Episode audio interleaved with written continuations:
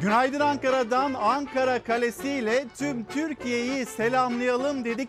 Yeni günde bugün 11 Nisan 2022 günlerden pazartesi. Dileğimiz her zaman gibi sağlıklı, mutlu, huzurlu bir gün olması. Yeni günün ve aynı zamanda yeni haftanın notlarını paylaşacağız. Hep birlikte Türkiye'nin gündemini ve dünyanın gündemini burada Çalar Saat'te konuşalım istiyoruz. Şimdi Ankara'ya dair görüntülerimizi paylaşıyoruz. Fox TV'nin de terasından yayınımızı gerçekleştiriyoruz. Yeni günde hangi başlık altında konuşacağız? Boş laf başlığı altında konuşacağız. Ankara'yı gösterdik. Ankara'da şu anda hava sıcaklığı 10 derece dolaylarında. İlerleyen saatlerde hava sıcaklığı düşecek. Yarından itibaren sadece Ankara'da değil pek çok şehrimizde aslında Balkanlardan gelen soğuk hava dalgasının etkisiyle sıcaklıklar düşecek. Bir hemen hızlıca sizleri memleket havasıyla buluşturalım. Sonrasında neden boş laf böyle bir başlık seçtik onu aktaralım. Sokaklar, parklar, sahiller herkes kendini dışarı attı. Adeta bir yaz tanıtımı gibiydi hafta sonu yurdun genelinde hava. Ama filmin sonunda yağmur hatta kar var. Meteoroloji uyardı. Sıcaklıklar birden düşecek. Cumartesi özellikle de pazar günü neredeyse tüm Türkiye güneşi gördü. Batı bölgelerde 20, güney kıyılarda 28 dereceye ulaşan hava sıcaklıkları bahar geldi yazda yakındır dedirtti. Antalya'da su sıcaklığı 18 dereceyi bulunca denize girenler bile oldu.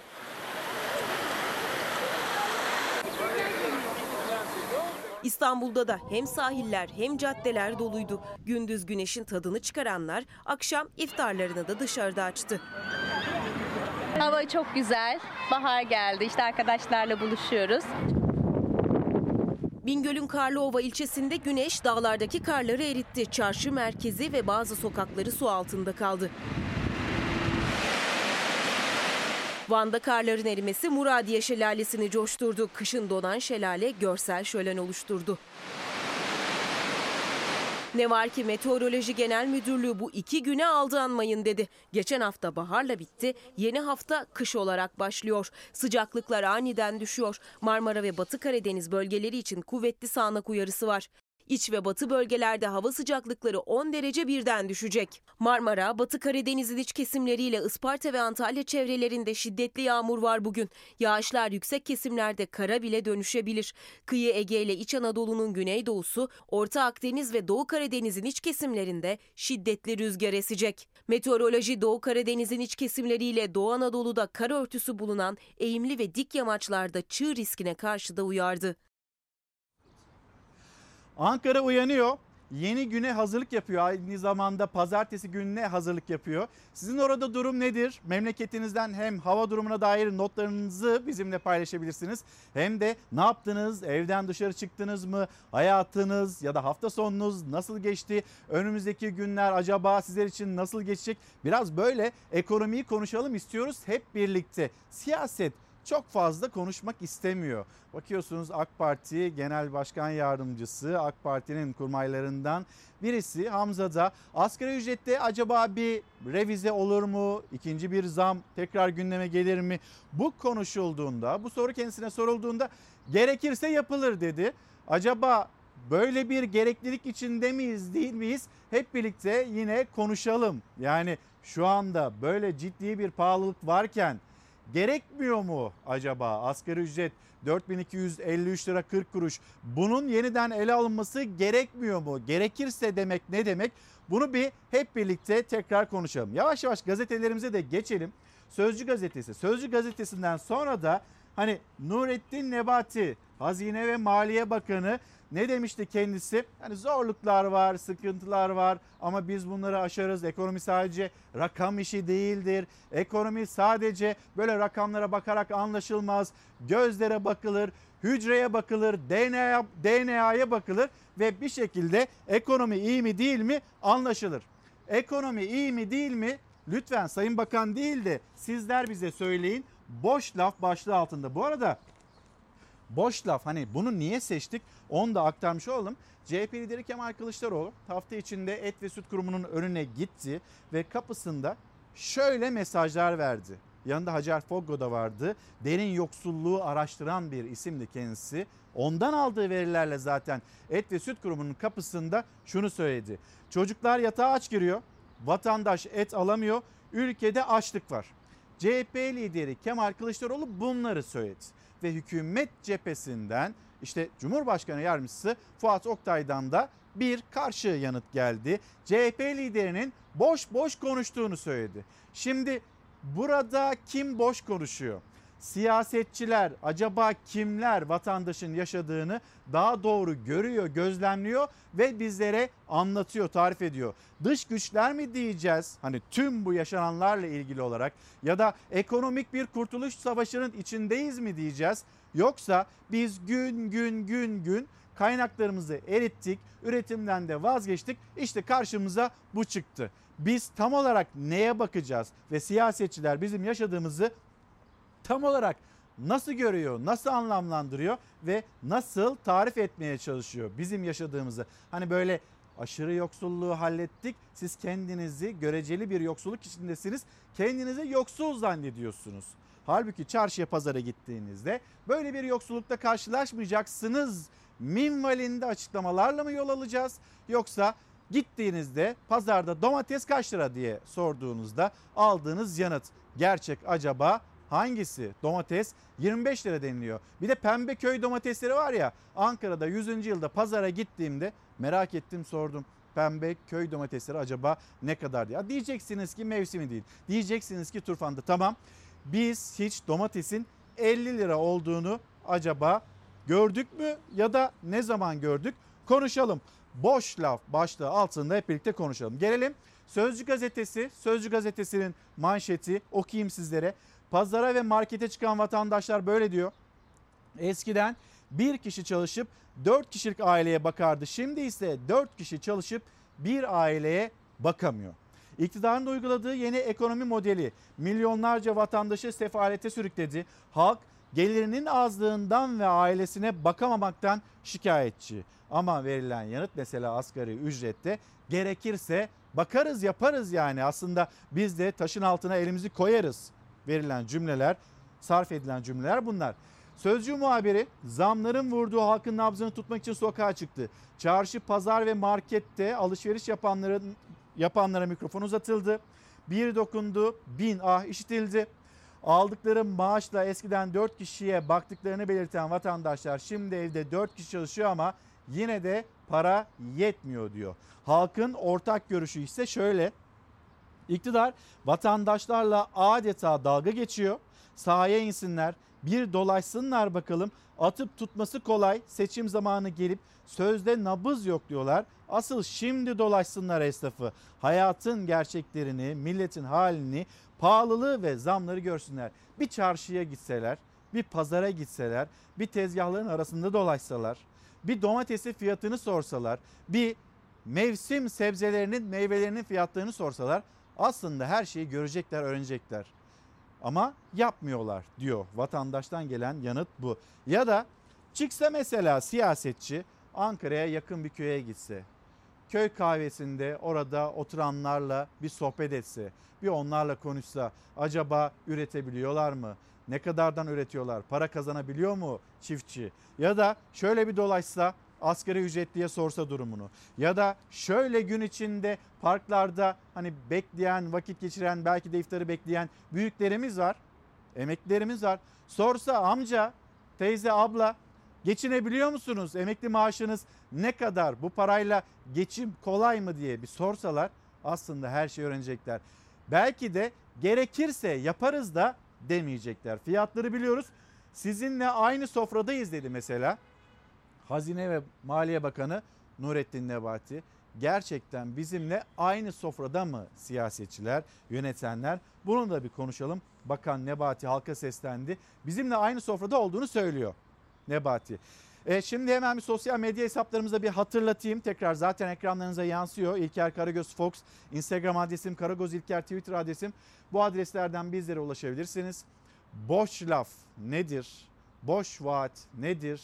Bu acaba neye denilir, neye denilmez bu başlık altında konuşalım istiyoruz. Gelelim Nurettin Nebati enflasyonla ilgili yapmış olduğu yeni açıklama. Biliyorsunuz Haziran aylarında Nisan ayında pik yapacak sonra 50'nin altına düşecek denilmişti. Nurettin Nebati tarafından böyle böyle öngörülerle Nisan ayına geldik. Nisan ayına gelince şu söylendi. Hatta böyle birkaç hafta öncesinde merak etmeyin her şey kontrol altında. Eğer böyle parametreler bozulduysa bunları düzeltme görevi de bizde. Yaz aylarından itibaren enflasyonun kademe kademe düşeceğine tanıklık edeceğiz. Bu da söylenmişti. Şimdi o öngörüde revize edildi. Acaba enflasyon ne zamandan itibaren düşmeye başlayacak? Yeni tarih Aralık.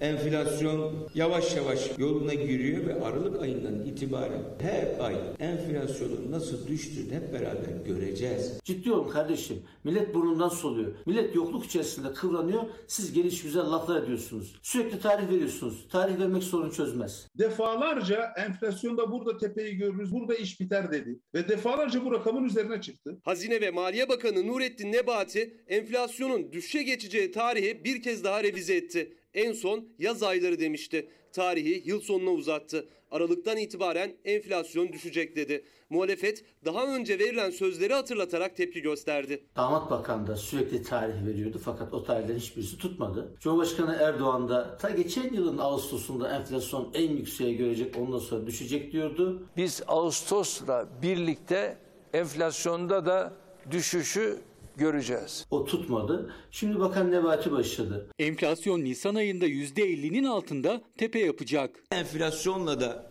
yaz aylarından itibaren düşüşü hep beraber görmüş olacağız. Bakan Nebati 3 Şubat'ta Nisan ayında enflasyon %50'nin altında tepe yapacak demişti. Şubat'ta %54 olarak açıklandı enflasyon. Bakan bir ay sonra 16 Mart'ta yaz ayları itibariyle enflasyon düşecek dedi ama Nisan'da tarihi yine değiştirdi. Yeni hedef Aralık. Türk lirası dibi gördü, daha da dibi görmez demişti ya Nebati.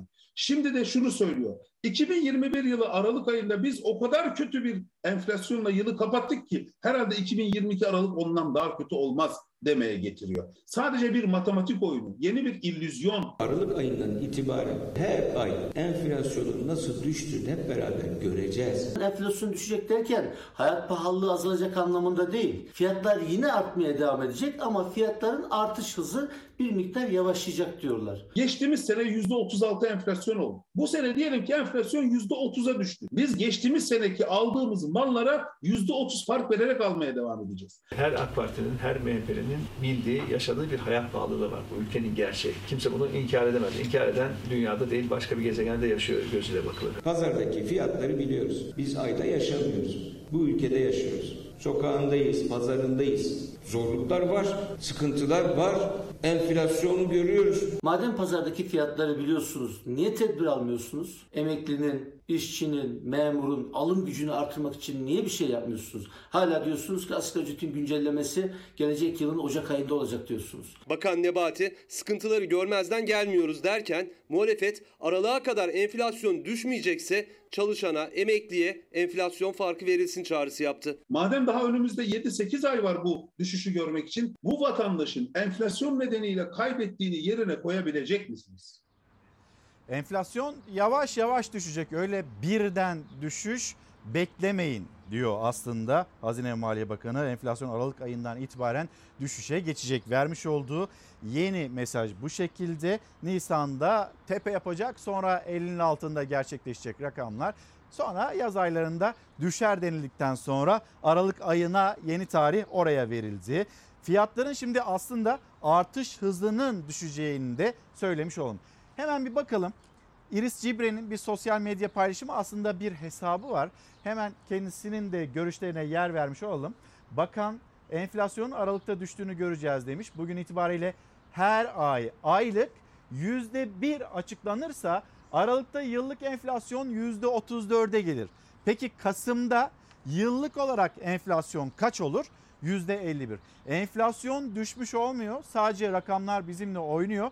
Biz buna baz etkisi diyoruz ve yemiyoruz. Hani Sayın Bakan buna ne der bilmiyoruz ama Biz buna baz etkisi diyoruz. Şöyle bir tabloya bakalım mı İrfan? İşte e, 2022 yılının Ocak ayı, e, sonra Şubat ayı, Mart ayı, Nisan ayı gerçekleşmelere baktığımızda Ocak ayında aylık enflasyon %4.81. Şubat ayında aylık enflasyon %5.46. Şimdi Mart ayında enflasyonu hani o tarihten itibaren şöyle 1 ve ta yılın sonuna kadar %1 olarak hesapladığınızda yıllık enflasyonu görüyorsunuz. Mart ayındaki yıllık enflasyon %61.14. Kademe kademe aylık enflasyon %1 bile açıklansa kademe kademe yıllık enflasyon %60 sonra 58, 57, 57, 56, 54 şeklinde gerçekleşiyor. Bir bile olsa böyle bir pahalılığı yaşayacağız. Yani o fiyatların artış hızı %57'ye düşecek. Sonra %54'e düşecek. Sonra %34'e düşecek. Ne zaman düşecek %34'e? O da Aralık ayının yani 2022 yılının Aralık ayında. Çok da fazla bir şey beklemeyin diyor aslında Iris Cibre. Gelen mesajlara baktığımızda Ayfer Hanım, Ayfer Fırat günaydınlar selamlarımızı iletelim. E, Mayıs Nisan'dan iyi olacak. Haziran Mayıs'tan daha iyi olacak. Hatta Temmuz ayında kim yazmış? E, bir izleyicimiz Alice Kaptan yazmış. Hatta Temmuz ayında öyle bir uçacaktık ki hala uçamadık. Fiyatların uçtuğuna tanıklık ediyoruz ama böyle dünyanın kıskanacağı, böyle batının, özellikle Almanya'nın kıskanacağı bir uçma seviyesine gelebilmiş değiliz. Boş laf hani Nisan Mart'tan daha iyi olacak, Mayıs Nisan'dan daha iyi olacak bu cümleler ve karşılaştığımız, yaşadığımız Bugün bu cümlelere bizim söyleyeceğimiz boş laf demiş. Bir başka izleyicimiz Abdülkadir Bey günaydınlar, güzel bir gün olsun, güzel sabahlar. Bütün herkese, ülkemize günaydınlarımızı iletelim. Ankara büromuzun terasından yayınımızı gerçekleştiriyoruz. Hani şu anın kıymetini bilelim. Evlerinizde belki dışarıya da henüz çıkmadınız bir pencere açalım. Bir nefes alın istedik. Çünkü belki yarın yapamayız, sonraki günlerde de yapamayız, buraya çıkamayız. Çünkü öğleden sonra ve yarın sonraki günlerde Balkanlardan gelen soğuk hava dalgasının etkisiyle memleket yeniden üşüyecek. Bahar havasının normallerinin altına o sıcaklıkların gerileyeceğini söyleyelim. Boş laf başlığı altında Adnan Bey de tek gerçek Fenerbahçe gerisi boş laf demiş. Fenerbahçe ile ilgili hemen haberimiz de var onu da söyleyelim. Derbide gülen taraf Fenerbahçe oldu. Fenerbahçe evinde Galatasaray'ı ezeli rakibi Galatasaray'ı ağırladı. Hemen bununla ilgili haberimiz de var aslında. E, Milliyet gazetesinden bir okuyalım. Kadıköy'de Fener alayı onu da aktarmış olalım böylelikle yeri de gelmişken. Kadıköy'de Fener alayı Fenerbahçe dev maçta Galatasaray'ı 2-0 mağlup etti. Sarı lacivertlere galibiyeti getiren golleri Zak ve Serdar Dursun kaydetti. 59 puanla ikinci sıraya yükselen Fenerbahçe Şampiyonlar Ligi biletini de şimdilik cebine koydu. Şimdi Milliyet Gazetesi'nden bu haberi okuyayım. Bir de mesela Türkiye Gazetesi'nde de bu haber var. Logonun hemen altında Fener için sezona bedel. Hani bu galibiyet Fener için sezona bedel olarak adlandırılmış. Hani taraftar tamam sevindi ama ben de buna müsaadenizle bir itiraz edeyim. Bir Fenerbahçeli olarak öyle sezona bedel diyebileceğimiz bir durum yok. Neticede bir maç kazanıldı. Önemli bir maçtı ve hani ezeli rekabette o derbide kazanan taraf Fenerbahçe oldu. Ama hani şampiyonluk şampiyonluğun bayağı gerisinde. E, Türkiye Kupası Avrupa'daki hedefler, idealler onlar gerçekleşmedi. Yani bir maç kazandık diye sezona bedel diyebilmek mümkün değil. Böyle bir değerlendirme yapılmış. Cimbom Kadıköy'de hezimeti yaşadığı derbide futbol şöleni yine Türkiye gazetesinin değerlendirmesi. Sezona bedel bir galibiyet midir? Açıkçası ben bunu söyleyemem. Ama bir dün akşama gidelim. Fenerbahçe'nin galibiyetinden sonra Kadıköy ve Kadıköy'de sadece Kadıköy'de de değil memlekette yaşanan o şölen görüntüleri. Kadıköy Fenerbahçe Galatasaray derbisiyle deyim yerindeyse yerinden oynadı. Maç sonrası galibiyete sevinen Fenerbahçeli taraftarlar sokakları şölene çevirdi. Bursa'daysa sevincin dozu kaçtı, kavga çıktı.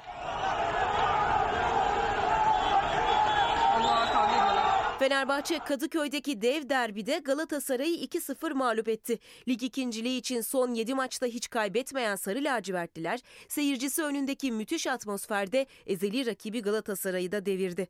22 puan topladı. Yeşil sahada kıyasıya süren mücadelenin ardından Kadıköy sokakları meşalelerle aydınlandı. Marşlarla coştu. Sevinç büyüktü. Fenerbahçeli taraftarların kutlamaları geç saatlere dek sürdü. Galibiyet coşkusu sadece İstanbul'da değildi. Van'da da kentin en işlek caddeleri sarı laciverde büründü. Bursa'da ise sevinç taşkınlığa dönüştü. Derbi öncesi iki takımın taraftarları birbirlerine taş, sopa ve meşaleler attı. Ortalık kısa sürede savaş alanına döndü.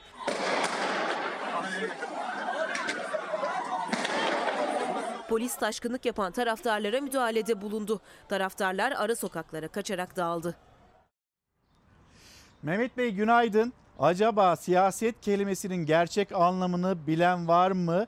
Hep içi boş laflar bizim duyduğumuz bunlar diyor. Siyaset de böyle bir meslek haline geldi. Bakıyorsunuz e, işte mecliste yer alan milletvekilleri bazıları kendi mesleklerini kullanmıyor da siyasetçi diye veriyor. Ya da bakıyorsunuz Tarım Bakanı Çiçeği burnunda Tarım Bakanı hani yine biz öyle demeye devam edelim.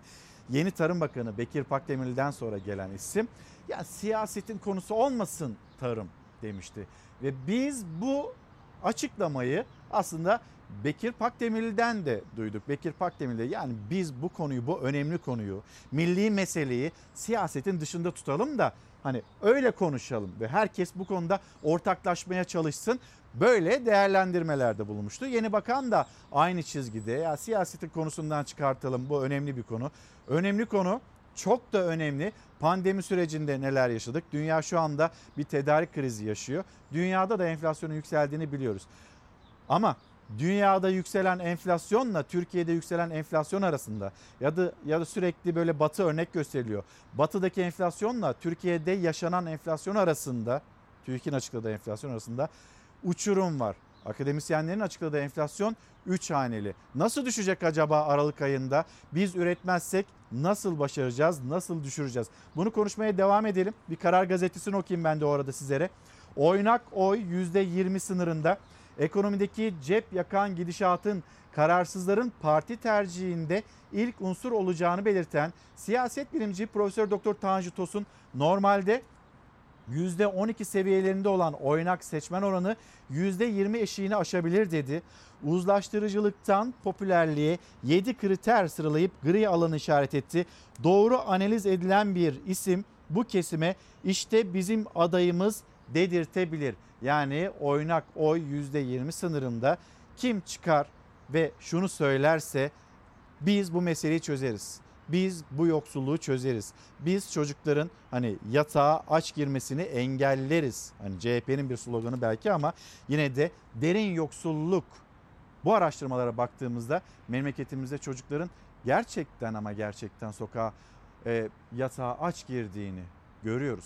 Sokakta akşam saatlerinde işte o, o pazarlarda giden insanları eskiden de vardı ama şimdi çok daha fazla olduğunu görüyoruz. Diyor ki siyaset bilimciler kim bu alana girerse, kim bu alanda yeterli mesajları verirse ve bu meseleyi biz çözeriz derse aslında başarıyı da o yakalayacaktır. Böyle bir adaya ihtiyacı var 2023 seçimlerinde işte muhalefetinde, iktidarında. Herkes şunu tartışıyor. Millet İttifakı'nın acaba adayı kim olacak? Mansur Yavaş mı olacak?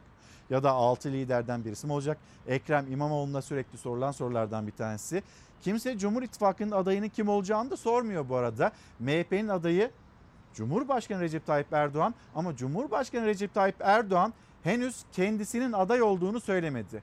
HDP'nin adayı olarak Selahattin Demirtaş cezaevinden ben doğal olarak aday adayıyım dedi. Hani ortaya bir iddiayı koydu ama şu anda Cumhur İttifakı'nın adayını da aday profili ya da kimin olması gerektiği ile ilgili MHP'nin net bir tavrı var. Yalnız AK Parti'den henüz aday kim bununla ilgili bir açıklama gelmedi.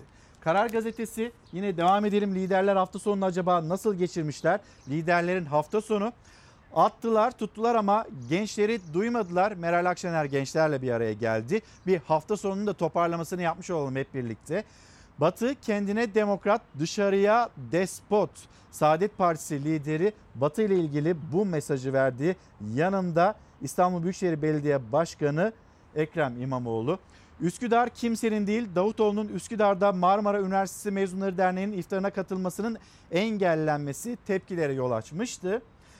Ayıbın ardından gelecek lideri Üsküdar Kısıklı'da sahur programına katıldı. Üsküdar kimseye ait değil paylaşımı yaptı.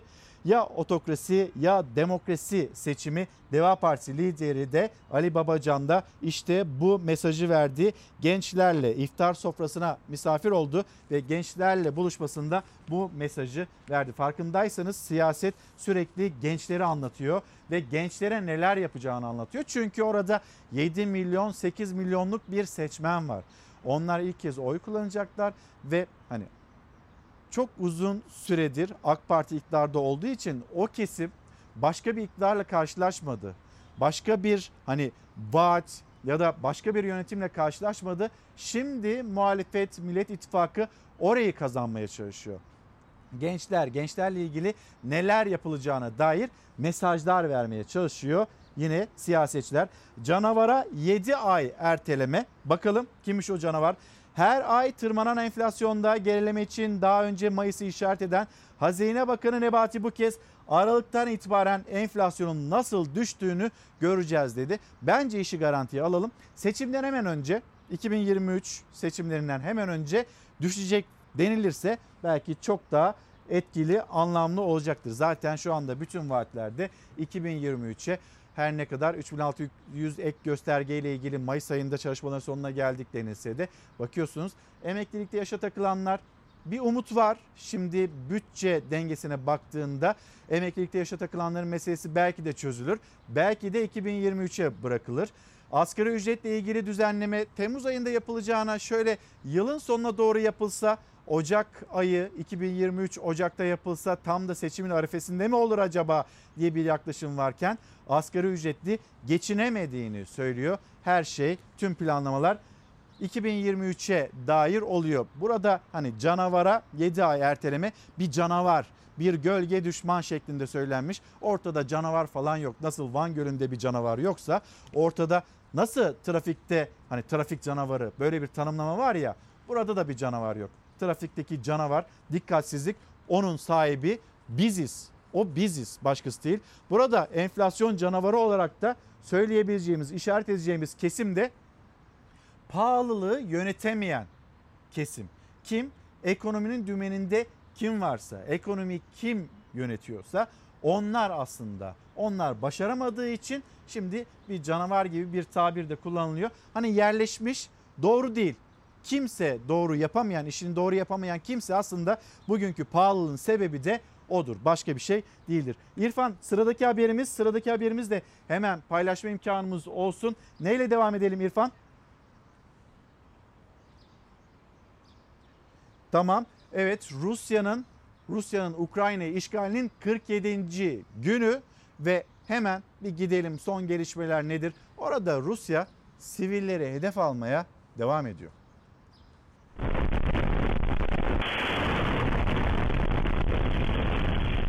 Rusya sivilleri hedef almaya devam ediyor. Dünya istasyon katliamının şokunu atlatamamışken Rus birlikleri Harkiv'de sivillerin olduğu apartmanı füzeyle hedef aldı.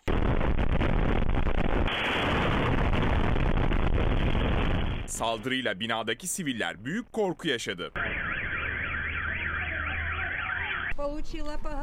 Başıma bir şey çarptı ve şok dalgası beni geriye itti. Merdivenler çöktü, pencere ve kapılar devrildi. Mucize eseri kurtuldum. Harekatın ikinci aşamasında Donbas bölgesinin hedef alınacağını duyurmuştu Rusya. Zırhlı araç ve tankların olduğu bir Rus konvoyunun ülkenin doğusuna doğru ilerleyişi uydu fotoğraflarına yansıdı. Zelenski bu görüntülerin ardından kamera karşısına geçti ve Rus birliklerinin Ukrayna'nın doğusunda daha da büyük saldırılara hazırlandığını dünyaya duyurdu. Bölgede yaşayan sivillerse korkuyla evlerini terk etmeye başladı. Çoğunluğu kadın ve çocuklardan oluşan Ukraynalılar Polonya sınırından geçerek canlarını kurtarmaya çalışıyor. Sınırda bekleyen çocukların yüzlerine yansıyan endişe ve korku gözlerden kaçmadı.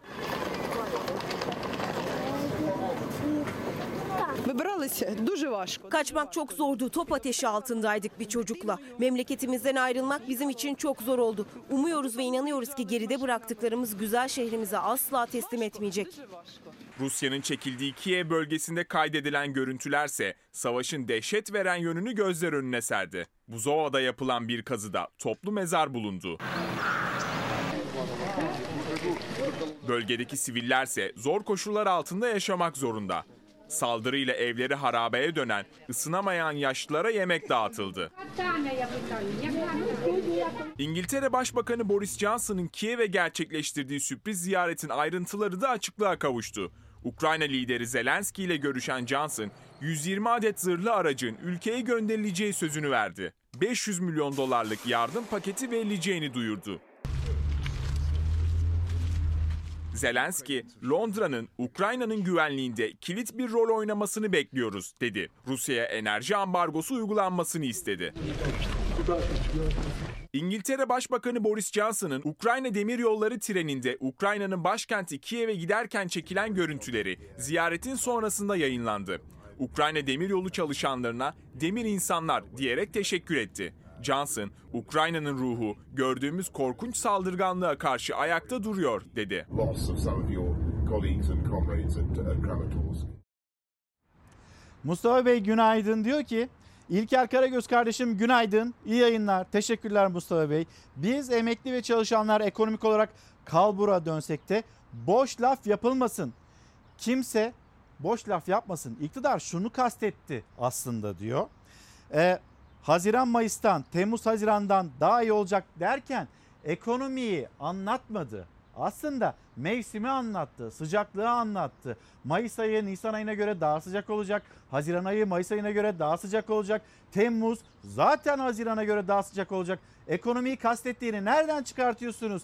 Aslında atmosferden söz ediyor, hava durumundan söz ediyor diyor Mustafa Bey. Teşekkürler hatırlattığınız için. Ben buradaki ayrıntıyı kaçırmışım. Mustafa abi sağ olun hatırlattığınız için. Şimdi elimde kitaplar var hemen onları da göstereyim. Elif Sofya gelen kitaplardan bir tanesi 2020 Atilla İlhan Şiir Ödülü. Türkan ve Ayşe, Ayşe Yüksel 30 yıllık yol arkadaşlığının hikayesi. Türkan Saylan ve aslında Ayşe. Ee, hemen baktığımızda Profesör Doktor hemen yanlış da yapmayayım çünkü isimler önemli, isimler kıymetli. Bakayım bir saniye Profesör Doktor Ayşe Yüksel bir dostluğu, bir arkadaşlığı, 30 yıllık yol arkadaşlığını anlatan bir kitap. Türkan ve Ayşe bunu da göstermiş olayım. Siyah Divan toplu şiirler Metin Kaygalak tarafından yazıldı. Sema Soykan Kilit Taşı Aşkın, Cesaretin ve Dayanışmanın romanını bu kitaplarımızda gösterdikten sonra şimdi bir haber daha o haberden sonra ekonomiye dair bir haber daha paylaşacağız. Şimdi hani Cumhurbaşkanı Erdoğan'ın bir açıklaması vardı. Biz istiyoruz ki Ramazan ayında vatandaşımız ucuz ete ulaşabilsin. Tamam. Gazete Pencere'nin manşetine bakalım. Vatandaş ucuz ete ulaşabilsin. Bu isteniyor. Hükümet böyle bir irade ortaya koyuyor. Cumhurbaşkanının da aslında o ifadesiyle bir talimat vermiş oluyor. Bakalım ucuz etle ilgili gelişmeye. CHP Genel Başkanı Kemal Kılıçdaroğlu'nun Et Süt Kurumu'nu ziyaretinden hemen önce alelacele ürünlerde Ramazan indirimi açıklandı. Ama ucuz ete ulaşmak o kadar kolay değil. Bir önceki Et ve Süt Kurumu Genel Müdürü kuyruklar uzadığı için ete zam yaptık demişti. Evet kapısının önünde kuyruk oluyor diye o dönem genel müdür olan kişi rahatsızlık da duyduğu için kapısının önünde de böyle bir kuyruk görüntüsünden hoşlanmadığı için ki yaşanan gerçek buydu. Orada ete %48 oranında zam yapılmıştı. Sonra Cumhurbaşkanı'nın açıklamaları. Şimdi yeniden ete indirim geldi. Kuyruklar uzadı. Kıymanın kilosu kasapta 130 liraları bulurken et ve süt kurumunda 83 liraya satılıyor. İki rakam arasında bu kadar fark olunca hem kuyruklar uzuyor hem de kuyrukta bekleyen herkes amacına ulaşamıyor. Peki et bulunabiliyor mu? Baktığınızda gittiğinizde ne et bulabiliyorsunuz ne de tavuk bulabiliyorsunuz. Böyle çok fazla da gelmiyor yeterli olmuyor kuyruklar uzuyor. Kuyruğun başındakiler alabiliyor ama kuyruğun sonunda böyle biraz geç giderseniz kuyruğun, sonundaki kişiler maalesef oradaki ucuz ete ulaşamıyorlar kavuşamıyorlar. Şimdi bir pahalılık haberi daha var o pahalılık haberi de aynı zamanda suyla ilgili onun da birazdan paylaşayım ekranlarınıza taşıyayım ama gazete pencereden seçtiğim bir haber daha var. Onu da gösterelim mi İrfan? O haber de aslında yine çevreyle ilgili bir haber. O çevre haberi de gazete pencerede ölüm saçan dereye temiz raporu verildiğini gösteriyor. Şimdi biz derelerimiz, çevremiz, işte eko iklim bununla ilgili neler yapacağız? Bunu konuşuyoruz, tartışıyoruz ya. Burada bir tehlike var. Atıklar o derelere geliyor. Derelerden belki denizlerimize ulaşıyor. Toprağımızı zehirliyor. Biz bunu söylerken aynı zamanda bir takım raporlar ortaya çıkıyor. O raporlarda o derelere, kirli derelere ve tamamen bataklığa dönmüş olan derelere diyor ki bu dere temiz. Hatta temiz bile değil, tertemiz. İşte bu raporlar veriliyor. İnsanlar tüm bu raporlara rağmen yine de çevreye, doğaya da sahip çıkmaya çalışıyor. Şimdi sizleri Trabzon'a götüreceğiz. Trabzon, Araklı ve oradaki HES'le ilgili çalışmalara itiraz sesleri.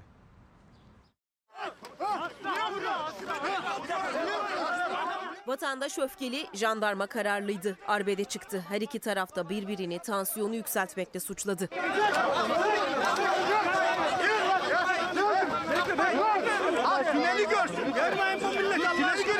Trabzon'un Araklı ilçesinde yapımı süren hidroelektrik santral projesini protesto eden yöre halkı ve Araklı platformu üyeleri tünel alanında toplandı. Projenin yargıya taşındığını ve daha karar çıkmadan çalışmaların başladığını iddia ettiler. Yaklaşık 200 kişilik grup işçilere iş bırakın çağrısında bulundu. Tünel alanına girmek istediklerinde ise karşılarında jandarmayı buldular.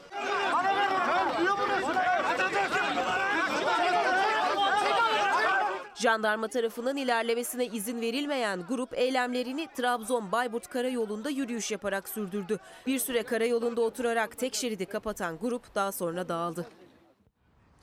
İki mesaj okuyayım. Sonra da bir mola verip hemen geri döneceğiz. Enver Bey diyor ki boş laf yapıyorlar. Boş laf diyenler e, iftar çadırlarına gitsinler de eski yoğurt kaplarına, plastik kaplara, sefer taslarıyla e, gelen insanları orada uzayıp giden sıraları bir görsünler insanlar. Gerçekten yoksul. İnsanlar hani ülkemizde bir sorun yok yoksulluk yok diyen ve vatandaşın durumunu vatandaşın yaşadığının daha ilerisinde anlatmaya çalışan siyasetçiler var ya aslında bizi hiç anlamıyor dedirten açıklamalar yapan siyasetçiler. İşte Enver Bey de buna dair bir mesaj göndermiş. Gitsinler bir iftar çadırlarının önündeki insanları ve o eski yoğurt kaplarında ya da plastik kaplarla bekleyen insanları görsünler diyor.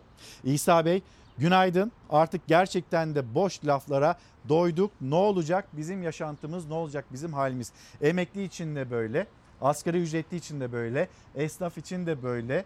Böyle hayat böyle maalesef bunlar yaşanıyor. Ama söylenenler, söylemler vatandaşın yaşadığıyla birbirini maalesef tutmuyor. Şimdi bir mola verelim.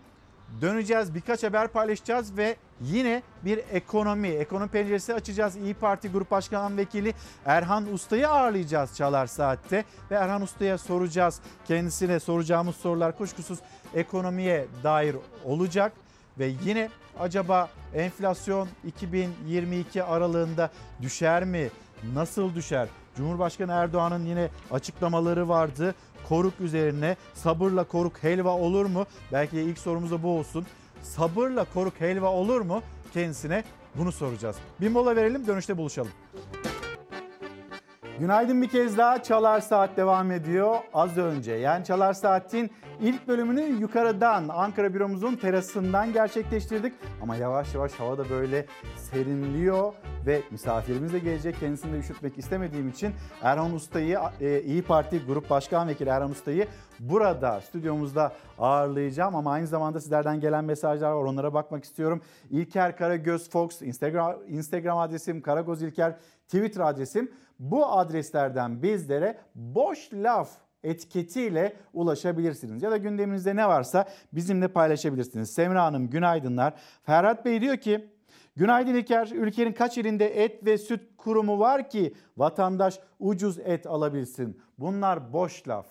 Yani Cumhurbaşkanı vatandaşımız uygun fiyattan etlere ulaşabilsin, ucuz ete ulaşabilsin demişti. Ama memleketin kaç tane yerinde et ve süt kurumunun bayi bulunuyor ki biz alamıyoruz mesela kendi bulunduğumuz yerde alamıyoruz diyen bir izleyicimiz. Ayşe Küçük, Ayşe Küçük'e de günaydınlarımızı iletelim. Pek çok boş lafa tanıklık ediyoruz diyor. Can Bey göndermiş. Ee, o da Maliye Bakanı ile aynı sofradayız. Hani ne demişti Nurettin Nebati? Hepimiz aynı sofradayız. Sıkıntıları biliyoruz. Pahalılığında farkındayız. Diyor ki Can Bey de hepimiz aynı sofradayız ama onlar yiyor biz bakıyoruz. Biz yiyemiyoruz, biz alamıyoruz diyor Can Bey'in gönderdiği mesajda bu şekilde. Şimdi hem Türkiye'nin koronavirüs gündemi, gerçi bu ekonomi gündeminde, pahalılık gündeminde bayağı bir gerilere gitti. Bir Türkiye'nin koronavirüs tablosuna bakalım.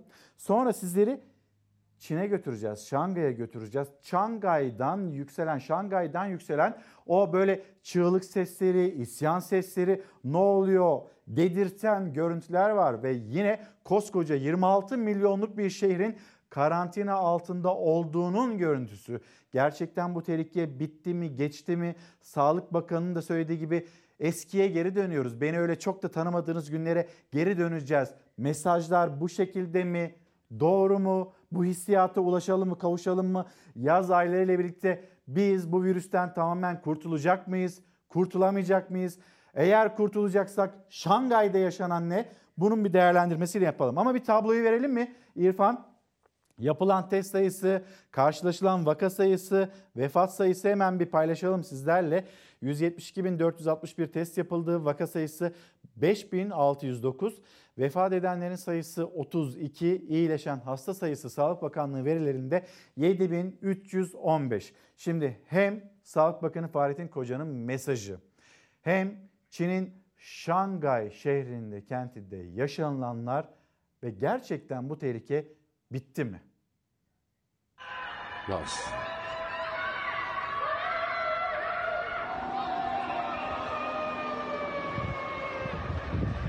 Gecenin sessizliğini bozan çığlıklar, feryatlar.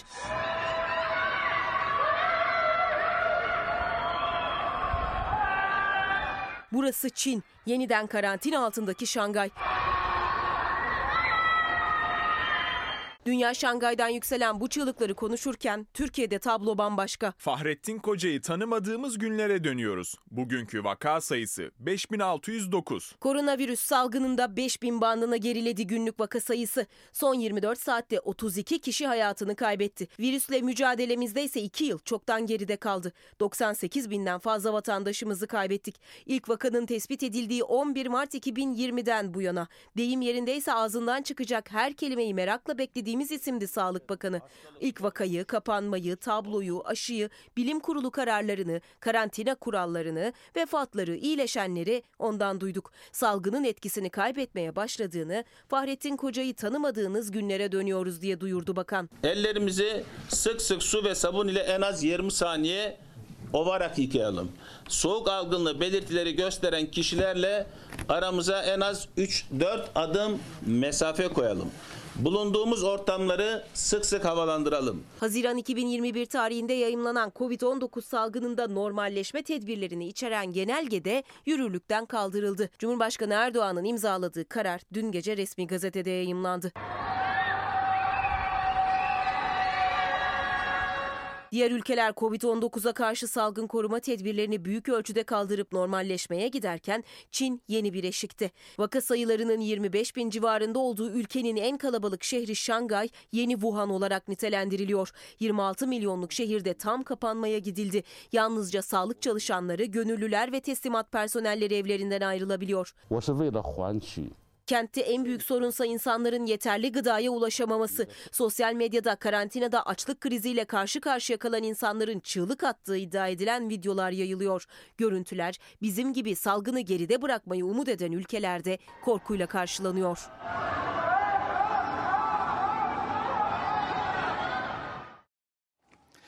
Perihan Hanım günaydınlar selamlarımızı iletelim. Sevin Atak da bizim bir tek boş laflara karnımız tok. Onun gönderdiği mesaj bu şekilde. Çağ AKP iktidarıyla ucuz gıda hayal manşete bir bakalım.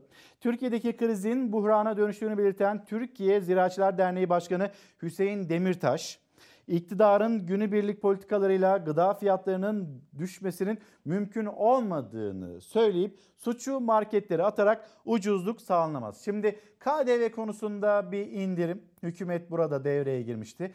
KDV'de işte %18'den %8'e, %8'den %1'e bu tür değişiklikler yapıldı. Yapıldı ama sonuç değişti mi? Pahalılık değişti mi? Enflasyon, enflasyon yükselmeye devam etti mi? Etti. Ama neyse ki biliyoruz, belki bu kez tutturulur. Aralık 2022 tarihi itibariyle biz anlamlı bir düşüş göreceğiz. Ne olacak bilmiyoruz. Ama Hazine ve Maliye Bakanı e, Nurettin Nebati'nin söylediğine göre biz Aralık 2022'de enflasyonun düştüğüne tanıklık edeceğiz. Her ay, Iris Cibre onu söylüyor. Her ay bundan sonra her ay aylık enflasyon %1 açıklansa bile Aralık'ta enflasyon %34, %30'un üzerinde gerçekleşecek. Matematik yani baktığınızda Nurettin Nebati her şey rakam değil. Ekonomi sadece rakam işi değil. Aynı zamanda gözlerdeki ışıltı pırıltı, hücrelerdeki işte hissettirdiği, kendisini nasıl hissettiriyorsa hücrede ekonomi bunlara da bakmak lazım. Sadece rakamlara bakmayalım. Bu ifadelerini duymuştuk. Yıl sonunda çok makul bir enflasyon düşüşü göreceğiz. Nurettin Nebati'nin açıklaması hepimiz aynı gemideydik eskiden şimdi aynı sofradaymışız. Bunu e, söylüyorlar. İnanç, kararlılık, güven. Bunları yan yana koyduğumuzda Nurettin Nebati'nin de işte bu açıklamalarına baktığımızda biz kararlılıkla, güven içinde o enflasyonun üstesinden geleceğiz inşallah. Devam edelim bu habere. Yeni Çağ Gazetesi'ndeki haberi okumaya. İktidarın pahalılığı önleme adına 20 gıda ürününde fiyat sabitlemeyi gündeme getirmesini değerlendiren Demirtaş, çözüm fiyatları sabit tutmak değil, Tam tersine girdi maliyetlerini sabit tutmaktır. Çiftçinin sırtına yük olan bütün zamlar bir an önce geri alınsın diye konuştu. Acaba o zamlar geri alınır mı? Beklemekle bir fiyat düşüşüne tanıklık eder miyiz? Marketleri suçlayarak gıda ürünlerinin ucuzlatılamayacağını, yapılan faiz zamlar geri alınıp süspanse edilirse pahalı gıda fiyatlarının ineceğini kaydeden Demirtaş ama devlet yetkilileri marketlere ceza yazıp fiyat artışlarının düşmesini bekliyor ifadesini kullandı. Şimdi Türk Şeker'in yeni bir e, adımı vardı. Hatta Ali Ekber abi, Ali Ekber Yıldırım da tarım yazarı Ali Ekber Yıldırım da bunu sosyal medyasından paylaştı. Akşam saatlerinde bazı ürünlerde fiyat sabitleme ve enflasyonu bu şekilde kontrol altında tutma hamlesi. Bu konuşuluyor. Bu mümkün mü değil mi? Erhan Usta'ya soracağım sorulardan bir tanesi de bu olsun. Ama bakın Türk Şeker ne yapıyor? Türk Şeker raf fiyat garantisiyle şeker piyasasını hallettikten sonra şimdi de tüketici dostu fiyatlarıyla domates satışına başladı. Türk Şeker domates satıyor. Raf fiyat garantisiyle salkım domatesin kilosunu 19 lira 99 liradan kuruştan sattığını duyurdu. Şimdi 19 lira 99 kuruş. Ne kadar yani domates? 20 lira değil. Buna sevinelim. Ama 19 lira 99 kuruş. Burada bir algım var. Türk Şeker bu arada domates satıyor. Domatesin fiyatının bu mevsimde 20 lira olduğunu da söyleyelim. Pazara gittiğinizde hani böyle bir köy domatesi almak isterseniz, pembe domatesi almak isterseniz bunun fiyatının 50 lira olduğunu da söyleyelim. Yok mudur fırsatçı? Vardır. Marketler açısında bir fırsatçılık var mıdır yok mudur? Mutlaka vardır. Ama öyle olmaz. Böyle çözülmez diyor. İşte konunun, sektörün uzmanları. Biz bu meseleyi böyle çözemeyiz. Ve işte domatesin fiyatını sizler de görmüş oldunuz. Yine devam edelim. Bir kıtlık olur mu olmaz mı? Ee, üretimde, tarımda bunun tartışmaları devam ederken yönümüzü başka bir sektöre, sağlık sektörüne çevireceğiz. Ve burada önümüzdeki aylarda, yıllarda bir sağlıkçı kıtlığıyla karşılaşabileceğimizin uyarısı. Şimdiden biz buraya koymuş olalım. Sağlık Bakanı Fahrettin Koca koronavirüs gündemiyle birlikte yavaş yavaş da koronavirüs gündemden ayrılıyor, çıkıyor. Beni artık daha az tanıyacağınız günlere doğru gidiyoruz diyor ama bakın burada bir problem var. Şimdiden Sağlık Bakanı Fahrettin Koca'yı da hani uyarmış olalım mı diyelim. Bunun hatırlatmasını sağlıkçılar açısından yapalım mı diyelim. Buyurun sizinle de paylaşalım. Pandemide kahramanca hizmet eden biz sağlık kurum çalışanları her geçen gün daha da zorlaşan çalışma koşulları ve hak kayıpları nedeniyle akın akın yurt dışına göç etmenin yollarını arıyoruz. Beyin göçünün asıl sebebi sağlık sisteminin geldiğinin son noktasıdır. Bizler bir hekim kolay yetişmiyor diyoruz. Bizler bir hemşire kolay yetişmiyor diyoruz. Bizler sağlık kurumu çalışanlarının bir bütün olduğunu vurguluyoruz. Özellikle yönetim kadrosu atamalarının şeffaf bir şekilde yapılmaması, liyakatın olmaması bizleri artık sağlık kurumları çalışanları olarak yıpratıyor. Bizler en kutsal mesleği icra eden kişileriz. Bizler istiyoruz ki emeklerimizin karşılığını alalım. Bizler istiyoruz ki mesleğimizi yapmaktan alıkoyan, ülkemizin geleceğini karartacak, beyin göçünü teşvik eden, vatandaşlarımızın verimli sağlık hizmetini almasını engelleyen nedenlere acil ve topyekün çözüm bulunsun. Sağlıkçılar olarak bizler güvende olmadıklarımızı düşünüyoruz ve beyin göçünün önünü alamıyoruz. Çalışma koşullarımızın iyileştirilmemesi, verilen sözlerin tutulmaması, sağlık hizmetinin verimliliğini düşürüyor. Pahalılıklardan devam edeceğiz. Mesela İstanbul'da ulaşıma yapılan %40'lık zam. Bunun gerekçesi nedir? Neden böyle bir zam yapıldı? Aslında defalarca da işte karşımıza çıkan haberlerden okuyabileceğiniz, anlayabileceğiniz bir durum. Mazota gelen zam, her şeye gelen zam ya da işte ne bileyim yurt dışı kaynaklı gelen bütün kalemlerdeki zam hayatımızı her alanda etkiledi. Üretmediğimiz takdirde de bu böyle olmaya devam edecek. Savore Hanım günaydınlar. Temmuz'da da Aralık'ta da enflasyon kesin düşecek. Çünkü çalışan ve emekliye zam zamanı. TÜİK o işi halleder merak etmeyelim mesajını göndermiş. Şimdi asgari ücrete %50'nin üzerinde zam yapıldı. Bir hatırlatmasını yapayım. Ocak 1 itibariyle 1 Şubat'ı görmeden o paralar gitti. Emekliye acaba hani yapılan zamlar onlar ne kadar sürede eridi gitti derseniz o daha çabuk eriyip gitti. Ve biz işte bayramda yaklaşıyor. Acaba bayram ikramiyelerinde bir zam olur mu olmaz mı ne kadar olmalı? Hatta bunun da notunu alayım Erhan Usta'ya soralım. Sizin de sorularınız varsa e, yine Erhan Usta'ya soralım. Bayram ikramiyesi ile ilgili, hayat pahalılığı ile ilgili, ekonomi ile ilgili sizin düşünceniz, görüşünüz nedir? Onları da yine paylaşma imkanımız olsun. Ulaşım zammına gelmeden İstanbul'da bakın bir haber var.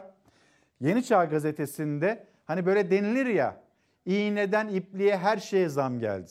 Bakın nasıl bir haber. Toplu iğne bile 3 kat zamlandı.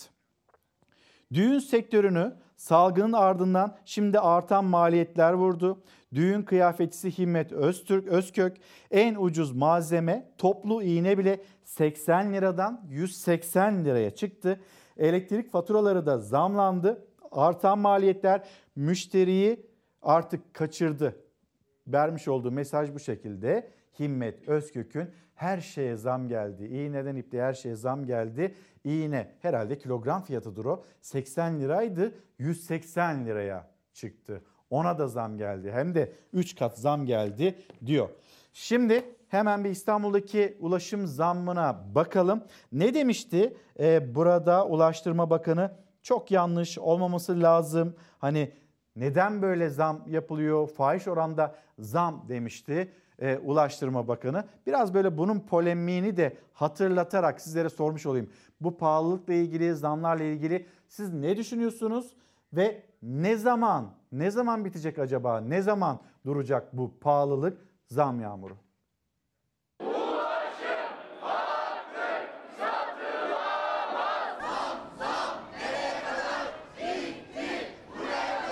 Çok pahalı. Böyle bir şey olmaz yani. Bıktık artık yani bıktık. Zam gelmiş 100 lira koyuyoruz bitiyor. 50 lira koyuyoruz bitiyor. Ben anlamıyorum nasıl oluyormuş. İstanbul'da toplu ulaşıma gelen %40'lık zam cumartesi günü uygulanmaya başladı.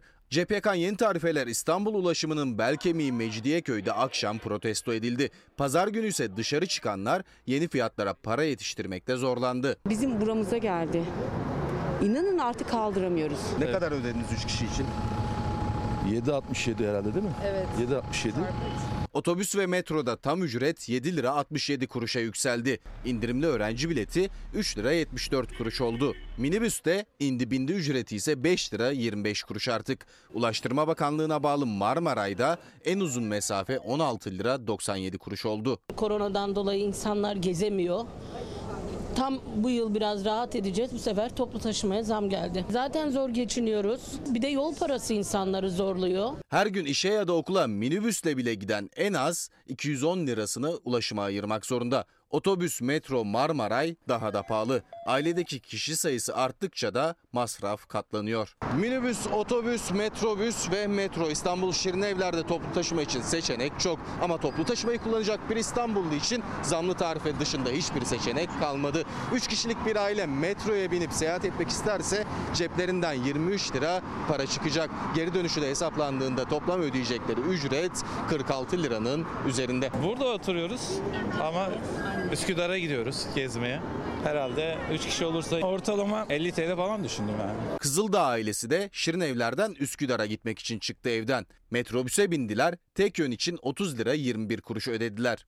İnince de yürüyecekler. Aynı mesafeyi otomobille gitmiş olsalar 38 liralık yakıt yakıyorlar. Çok fark yok. Üstüne yürümek zorunda da kalmayacaklar. Tek vasıta. Metrobüs düşünüyoruz şu an.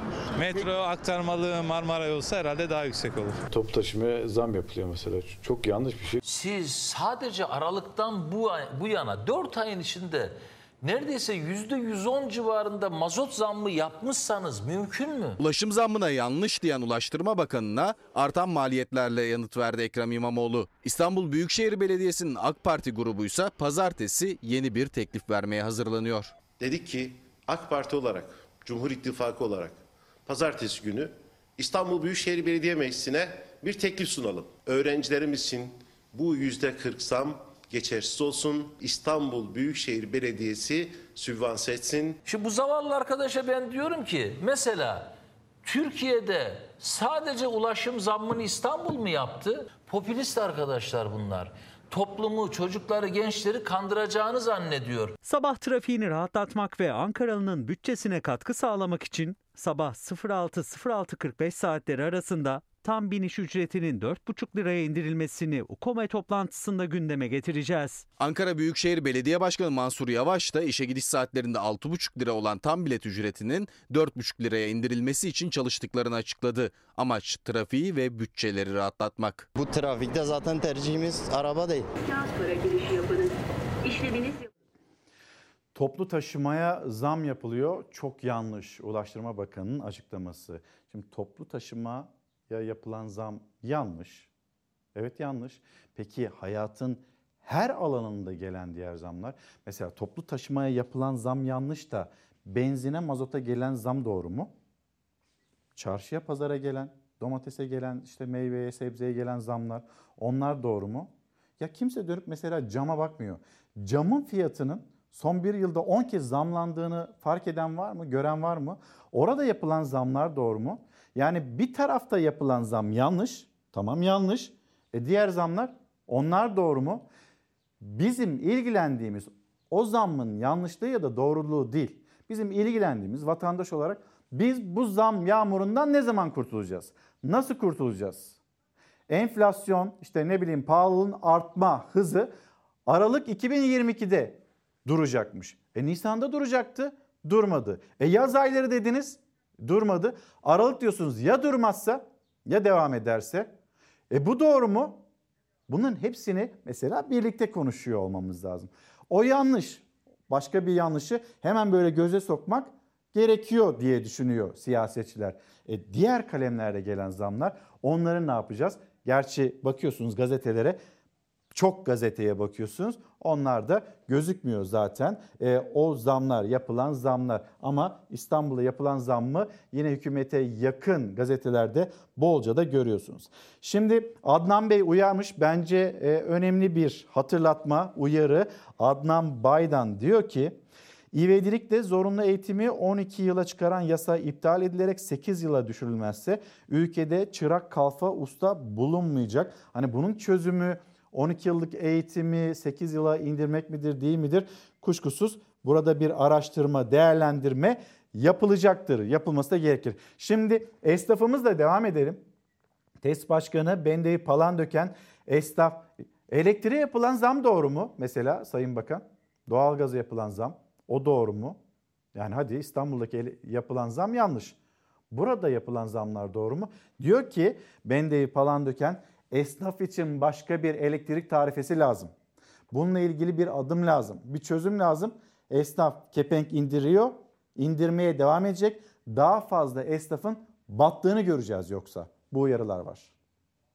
Elektrik tüketimleri esnafın da zaten en zorlandığı konu. Bildiğiniz üzere üç tip fatura var. Birincisi konut, ikincisi sanayi, üçüncüsü ticarethane. Tabi esnaf da ticarethane ile tarifelendiriliyor. Dolayısıyla bu da esnafın kullandığı elektrik miktarını e, kademeli de olsa e, mümkün olduğunca aşağıya çekmeye yetmiyor. Dolayısıyla bu tarifelerdeki düzeltme ancak özel bir tarifeyle yani esnaf tarifesiyle mümkün olacak. Bizim tüketimimiz e, bu kademeye uygun değil. Onun için özel bir esnaf tarifesine mutlak ihtiyaç var. Hem fiyatlar gerileyecek hem de esnaf e, bu konuda faturalarını rahatlıkla ödeyecek. Cumhuriyet Gazetesi manşeti ki bu manşeti az sonra misafirimiz olacak olan Erhan Usta'ya da sorayım. Bu haberi kendisine de okuyayım ama manşet şu. AKP'den 2022 kaybettik itirafı. Neyi içeriyor? Nurettin Nebati'nin enflasyonla ilgili cümleleri. Şimdi ben misafirimizi ağırlayacağım. Hemen buraya e, alacağım kendisini. Ama bir pahalılık haberi daha var. Mesela damacana suya gelen pahalılık, işte o zamlar ve vatandaşın çözüm noktasında e, atmaya çalıştığı adımlar. Onlar bu pahalılıktan kaçınmak için ne yapıyor?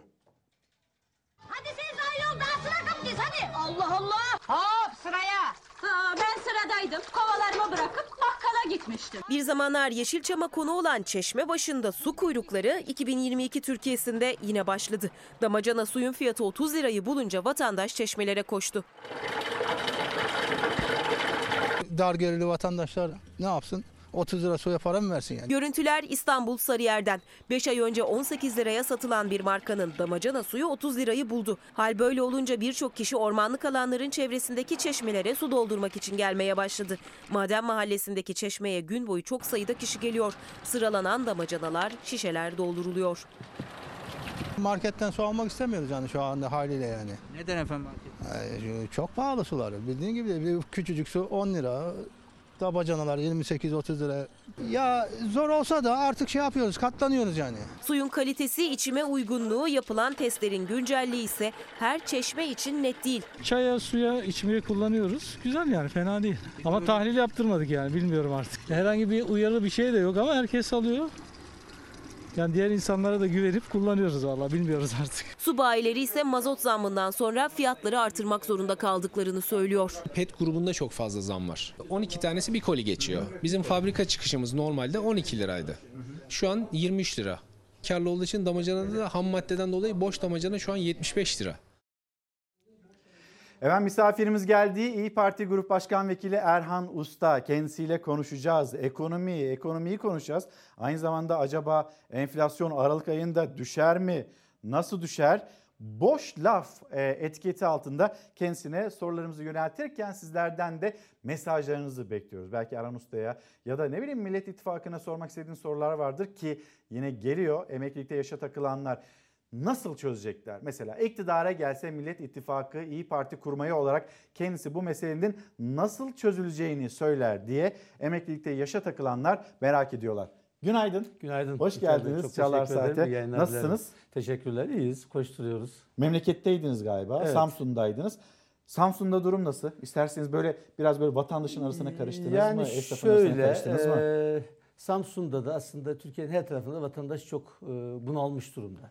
Esnafta ayrı bir sıkıntı var. Uzun süredir devam ediyor. Pandemiyle özellikle zirve yaptı. Ama hala durumu düzelmiş değil. Maliyetleri çok arttı. Türkiye'de ilk defa biz elektrik faturasını ödemekle ilgili esnafın sıkıntılarını du- duyuyoruz. Bu geçmişte hiç olmadı. Bakın ben 30 yıldır bu işin içerisindeyim. Elektrik faturasından şikayet etmezdi. İşin azlığından, çokluğundan şikayet ederdi ama elektrik faturası nedeniyle ben dükkanımı kapatacağım artık, kepengi, kepengimi kapatıyorum demezdi. Orada öyle bir sıkıntı var. E çiftçinin sıkıntıları belli, girdi maliyetler artmış, ürünü para etmiyor. Maliyetler aşırı yükselmiş. Orada bir geçinememe durumu var. Borçları olağanüstü artmış. Bakın 2002 yılında hani bu hükümete 2002 ile mukayese ediyor ya. Evet. Borçluların gelire oranı çiftçi toplam totalde söylüyorum milli gelir arasında %7 idi. Yani çiftçilerin %7'si gelirinin %7'si kadar bir borç stoğu vardı çiftçi toplamda. Bu şu anda %60'a çıktı. Gelirinin tamamı kadar borcu var. E şimdi zaten emekli 2500 lira alan 1 milyon üzerinde o da en düşük olduğu için aslında gerçek maaşı daha da düşük alan e, emekli var. Yani bu insanların bu vakitte nasıl geçinmesi lazım? Enflasyonun bu kadar hızlı arttığı bir dönemde. Artık asgari ücrete güya yüksek zam yapıldıydı. Biz hükümeti eleştirdik. Yani rakamların büyümesi bir şeyi değiştirmiyor. İnsanların alım gücünün artırılması lazım dedik. Onu yapmadan enflasyon şimdi o kadar hızlandı ki işte yılın başına verilen %50'lik asgari ücret artışının hiçbir anlamı kalmadı. Bunun gibi. Dolayısıyla toplumun İlker Bey yani emin olun bütün kesimleri çok ciddi sıkıntıda. Herkes burnundan soluyor. Artık insanlar yani böyle lüksü falan bıraktık. Yani artık karnını doyurmanın derdine düşmüş. İşte Türk İş'in açıkladığı açlık sınır rakamı var. Asgari ücretin 675 lira şu anda üzerinde. E, diyorsunuz ki şimdi bugün bizim etiketimiz boş laf. E, bu etiket de yani CHP lideri Et ve Süt Kurumu'nun önüne gitti. İşte çocuklar aç dedi, vatandaş aç dedi. İşte ucuz gıdaya, e, ucuz ete ulaşamıyor dedi. Ve hükümetten de bir eleştiri geldi. Fuat Oktay'dan, Cumhurbaşkanı yardımcısından. Yine boş boş konuşmuş. Boş lafla, kuru gürültüyle, şovla, ekabilikle işimiz yok diye de sözlerini devam ettirdi. Şimdi Fuat Oktay'ın böyle bir açıklaması var. Hani Kılıçdaroğlu'nun ifadeleri doğruyu yansıtmıyor mu? Bir soracağım sorulardan bir tanesi bu olsun. Bir de mesela siyasetin konusu olmasın gıda dedi. E, Vahit Kirişçi Tarım Bakanı işte aç açıkta kimsemiz yok. Herkesin karnı tok. 7'den 77'ye herkesi doyuran bir tarım sektörü var. Maalesef öyle, bir, Yani- şey, öyle bir şey yok. Yani tarımda biz ciddi ithalatçı durumdayız. Ee, ve yani bu hükümetin yanlış politikalar nedeniyle son 15 yılda 42 milyon dekar alan artık ekilmiyor. Şimdi üretiminiz düşmüş. Kendi çiftçimizden esirgediğimiz o destekleri şu anda biz işte ithalat yaptığımız ülke neresi? Ukrayna'nın, Rusya'nın çiftçisine veya oranın devletine ya vergi olarak ödüyoruz ya da oranın de- çiftçisine işte yüksek fiyattan buğday alarak ödüyoruz. Halbuki bunları zamanda kendi çiftçimize versek, bunları açık mesela bizim önerimiz o. Kardeşim şimdiden açıklayın. Gelecek yıl buğday fiyatının ne olacağını iyi bir fiyata açıklayın. Vatandaş buğdayın eksin. Tabii yine geç kaldı buğday. Ekildi artık da. Bunu epeydir söylüyoruz çünkü yılın başından itibaren söylüyoruz. Bunlar zamanında bu desteklerin açıklanması lazım. Fiyatın açıklanması lazım. Ürünü yönlendirmek gerekiyor. Bizimki piyangoya. Yani ürün ekilmiş az veya çok işte ne gelecekse o. Ama bu sefer ne oluyor? Kendi çiftçimize vermediğinizi yabancı çiftçiye vermek durumunda kalıyorsunuz. Nihayetinde bu yiyeceğiz yani buğdaysız, ekmeksiz veya baklagiller olmadan, diğerleri ve yağlıklar olmadan yani hayatımızı sürdürme imkanımız yok. İşte bu sene bu şeyde e, ayçiçek yağında yaşanan kepazeliği görüyorsunuz. Nereden yetiyormuş? Öyle bir şey yok. Geçen bakan da biz bu bakandan biraz ümitlenmiştik. Geçen bakan tamamen yüzüne karşı söylediğim için söylüyorum. Siz çiftçi düşmanısınız demiştim. Hakikaten çiftçi düşmanıydı. Zarar eden bir tane ürün ya. Bütün çiftçi zarar ediyor. Gözümüzün içine baka baka zarar eden bir tane çiftçi yok diyordu. Şimdi bu bakan da enteresan laflar edilmeye başladı. Nasıl bir koltuktur? Hani boş laf diyorsunuz. Hakikaten bu Tarım Bakanı hep boş laf ediyor. Şimdi gelelim Sayın e, şeye Fuat Oktay'a. Bir defa Fuat Oktay'ın o konuşmasını gördüm. Çok çirkin. Yani siz kararnameyle gelmiş bir kişisiniz. İki satırlık kararnamelik gücünüz var. Bütün gücünüz böyle üst seviyede bu kadar yani bütün bir e, seçilmişleri karşısına alacak şekilde laflar etmesi bir defa yanlıştır. Ne olursa olsun. Bu da bu sistemin getirdiği bir sıkıntı tabii. Yani Cumhurbaşkanı yardımcısı atamayla geliyor ve ondan sonra işte böyle büyük laflar ediyor. Yani söylediği şeyler tamamen siyasi, polemikten öteye gitmeyen, Yani zaten bu iktidarda hakikaten baktığınız zaman Sayın Erdoğan dahil bunu Siyasette polemik zaten hani böyle hiç ortadan kalkmıyor, kaybolmuyor. Benim ama, merak bunu, ama ettiğim- bunu işte mesela Fuat Oktay türü birisinin yapmaması lazım. Daha teknisyen olarak konuşabilirsiniz siz. Elbette iktidarı savunacaksanız savunun. Ama savunacak bir şey olmadığı için herkes o mecaya çekiyor. Herkes polemiğe çekiyor. Teknik olarak sizin söyleyeceğiniz bir şey olsa, insanları ikna edebileceğiniz bir şey olsa değil mi? Onları açıklarsınız. O yok hükümette. O yüzden tepeden tırnağa herkes işi... Benim merak ettiğim Erhan Bey şu.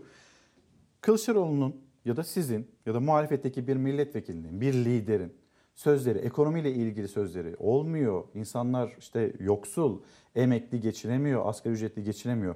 Bu ifadeler doğru mu değil mi? Çünkü hükümet tarafından baktığımızda işte Tarım Bakanı, Tarım Bakanı'nın açıklaması e, ne diyor Tarım Bakanı? Hani böyle bir sıkıntı yok. Gıda siyasetinin konusu olmasın derken açta açıkta kimse yok. Bir problem yok. 7'den 77'ye çiftçi hani halinden memnuna gelen açıklamalar var. Hangisi doğru? Elbette ki... Ya biz e, neye boş laf elbette diyeceğiz? Ki, hayır, elbette ki bizim söylediğimiz doğru. Biz vatandaşın derdini yansıtıyoruz. Aslında kendi içlerindeki açıklamalar da çelişkili. Yani mesela Nebati ne diyor? Pazardaki sıkıntıyı biliyoruz diyor. Sıkıntı var diyor. Yani sıkıntı var derken ancak o kadar diyebilir. Yani ortalık yanıyor diyecek hali yok. Ama öbürüne kalırsa hiçbir şey yok diyorlar. Kendi içlerinde de aslında aç- açıklamalar çok çelişkili. Şimdi yüzde enflasyonun 61 olduğu bir ülkede sıkıntı yok denilebilir mi? Ya şimdi hiç kim ne dediğine bakmayın siz. Yani Ama şimdi Avrupa'da aklı başın- Avrupa'da da varmış. Efendim nereden yüksek. olsun? Avrupa'da, Amerika'da da. Bakın bırakın Avrupa'yı Afrika'da yok. Şimdi biz hep Avrupa'dan örnek veriyorduk. Bunlar dediler ki ya Avrupa'nın en son oraya geldiler o noktaya. Avrupa'nın işte parası euro, efendim Amerika'nınki dolar. Elbette onların enflasyonu düşük olur. Ya 60, 56 54 tane. bir İbrahim Bey dedi. Hayır. İbrahim Aydemir. Ne kadardı İsveç'ten Hayır, örnek hayır, verildi. Şu anda bakın ben size 550 söyleyeyim. lira mı? Ja- 547 lira Japonya'da mıydı enflasyon domates? 1.6. Endonezya'da 2,8. Tamam mı? Şimdi geliyorsunuz. İşte onun alım gücüyle birlikte bakılır. Avrupa'nın toplamında enflasyon %5,8. Amerika en yükseklerden %7,5 enflasyonu var ama Amerika'da enflasyon önümüzdeki döneme düşeceğine ilişkin de ciddi bir beklenti var. Yani en yüksek olanı %7,5. G20 içer- içerisinde biz hani G20 ülkesiz diyoruz ya. Arjantin bizden çok üstteydi. Açık ara öndeydi. Şimdi Arjantin'i dahi geçti bizim enflasyonumuz. Bırakın Avrupa'yı. Hani onlar enflasyonu. Türkiye'nin enflasyonu. TÜİK. Evet, Yani TÜİK, bir de TÜİK enflasyonu tabii. Yani ona ne kadar inanırsanız %61'e göre. ENAK ne diyor? %123 diyor. %123 alsak zaten yani dünyada lider durumdayız. Bir iki tane ülkenin dışında. Bakın el- 54 tane enflasyonu açıklanan Afrika ülkesi var. Bunların yaklaşık 40 küsür tanesinin, ya 36 tanesinin enflasyonu %10'un altında. 54 ülkenin 52'sinin enflasyonu da bizim altımızda. Yani bizim altımızda derken de yani 30 küsür tanesinin enflasyonu %10'un altında. Bunların parası dolar, euro falan değil. Kendi yerel para birimleri. Yani bütün dünyada evet şimdi enflasyonun dünyada enflasyon var demek şu. Mesela Amerika'da veya Avrupa Birliği'nde enflasyon düşüktü. Oralarda enflasyon katladı. İşte 1 ise 2 oldu. 2 olan 4 oldu. Japonya'da 0.8 enflasyon veya 0.6 idi hatta 1, virgül işte 1.5 oldu. Yani ama bütün hepsi olanı 1,5, 2, 3, 4, 5 yani E peki bu nasıl oluyor da bir kıskançlık kaynağı oluyor? Bu bir kıskançlık falan değil. Tamamen vatandaşı yanıltma bu ya. Yani vatandaşı yalan konuşma. Boş laf işte bu. Boş laf. Yani bu kabul edilebilir bir şey yani değil. şöyle 200 lira köprünün ücretine 200 lira demeyelim de 195 lira diyelim gibi bir şey mi bu? Aynen öyle bir şey. Böyle algı yönetimi. Bir de şimdi eğer ora şimdi şuna bakmamız lazım. Oradaki fiyata mı bakacağız? Bir şeyin fiyatına mı? Fiyatındaki değişime mi? Yani enflasyona mı bakacağız? Şimdi konuştuğumuz şey enflasyon. Enflasyonu konuşuyorsak yani o ülkelerde işte totalde zaten dünya ortalaması %5 enflasyon. O da yüksek hali. Niye bizde %61? Yani dünyanın 12 kat niye enflasyonumuz var? O da dediğimiz gibi TÜİK rakamı olarak. Şimdi enflasyon fiyatlardaki değişim. Ha hayat pahalılığı anlamında bakalım. Avrupa'da el, elbette bazı ürünlerin fiyatı bizim üzerimizde olabilir. Çünkü onların geliri bizim 10 katımız. Yani şu anda bizim işte 8 bin dolar civarında hatta onun altına düşmüş yeni ve- verilerle muhtemelen düşecek bu yüksek kurla. Yani 7500-8 bin dolar deyin. Olan milli gelirimiz oralarda 50 bin dolar, 60 bin dolar. Yani şimdi benim 10 katımsa, 7-8 katımsa bir şeyin bir ürünün fiyatının zaten 7-8 kat orada pahalı olması normal. Ki öyle bir şey yok. Mesela şimdi Amerika'da e, enerjide bir defa açık ara öndeyiz. E, Yani şey miktar olarak, rakam olarak da neredeyse Avrupa ile başa başız. Amerika'da, Texas'ta daha yeni istedim. Videosunu da geçen gün paylaştım. 77 sent. Dizelin şeyi, litresi 77 sent. Bizde kaç? 1,5 dolar yaklaşık. Ki yani 60 küsür bin dolar milli gelir olan bir ülke. Artık milli gelir kısmına bakmıyorum. Yani mutlak rakamı bile mukayese ettiğinizde. Yani dolayısıyla birçok az gelişmiş ülkede, gelişmekte olan ülkelerde mazot, benzin fiyatları bizim çok çok altımızda. Dolayısıyla e, şimdi birkaç tane Avrupa ülkesinde birkaç üründe bizim üzerimizde fiyat var diye onların durumu bizden kötüdür diyemeyiz. Çünkü diyelim ki ürün azıcık bizden pahalı olabilir ancak onların geliri bizim 7 8 10 katımız. Gelirle baktığımızda alım gücü olarak baktığımızda yani Avrupa'nın onda biri kadar Türkiye'de maalesef alım gücü yok. Erhan Bey şimdi hani böyle 20 üründe fiyat sabitleme bu bir formül olur mu? Türk Şeker şimdi domates de e, satıyor. E, onu da konuşalım. E, Nurettin Nebati'nin Aralık ayına şimdi bir tarih verdi. E, onu konuşalım. Bir de Cahit Bey yazmış diyor ki enflasyon şu gün düşecek bugün düşecek denip duruyor da nasıl düşecek bir de onu söylesinler. Boş laf başlığı altında bu mesajı göndermiş. Domatesin fidesi 8 lira Ekim zamanı 8 lira fidesi. Şimdi hani böyle böyle aslında maliyetler artıyor. Müsaadeniz olursa hızlı bir şekilde biz bir reklamlara gidelim. Peki. Reklamların dönüşünde işte sabırla koruk helva oluyor mu? Nasıl oluyor? Ne kadar sabrederse koruk helva oluyor. Onu da bir konuşmak istiyoruz. Enflasyon, emeklilikte yaşa takılanlar. Hızlı bir reklamlara gidelim, dönelim ve sohbetimizi de sürdürelim. Efendim bir kez daha günaydın. Çalar Saat devam ediyor. Misafirimiz İyi Parti Grup Başkan Vekili Erhan Usta ve enflasyon konusuna bir geçiş yapacağız. Ben misafirimize ve size hemen bir Cumhuriyet Gazetesi'nin manşetini okumak istiyorum. AKP'den 2022'yi kaybettik itirafı. Nedir bu itiraf neyi içeriyor? Bakalım. Son 20 yılın rekorunu kıran %61'lik enflasyon oranı ve durdurulamayan zamlar yurttaşın belini günden güne büküyor. Enflasyonun önce Ocak sonra da Nisan ayında tepe yapıp düşeceğini iddia eden Hazine Maliye Bakanı Nurettin Nebati şimdi de Aralık ayını işaret etti. Profesör Doktor Sadi Uzunoğlu Fiyatlama davranışı bozuldu ve bu söylemlerle daha da bozulacak enflasyonda hızlı bir düşüş olmaz. Evren, Devrim, Zelyurt, AKP enflasyonu düşürmek için ortaya gerçekçi bir çözüm koyamadığı için boş sözlerle son kalan seçmenini de oyalamaya çalışıyor. İki farklı değerlendirme e, Profesör Doktor Sadi Uzunoğlu ve Evren Devrim Zelyurt'tan. Siz ne dersiniz? Çok doğru. Şöyle yani bizi en fazla ümitsizlendiren şey şu. Diyelim ki bir, bir takım problemler yaşadık. Şu oldu bu oldu. Şimdi geçmişte de zaman zaman krizler yaşadık. Tabii böyle bir kriz Türkiye görmedi. Onu icap ederse konuşuruz detayını. Ancak e, her defasında krizden bir çıkış stratejisi oldu. Bir program oldu. Ondan sonra o Türkiye o programı uyguladı ve krizden hızlı bir şekilde çıktı. 94 krizi böyle 2099'da, 2001'de, 2009'da şu anda bir uygulanan bir şey yok. İlker Bey esas problem burada. Yani ne yapacaksınız da bir tane e, e, dinleyicimiz sormuştu ya hani Nebati'ye soruyor. Ne yapacaksınız da enflasyon düşecek?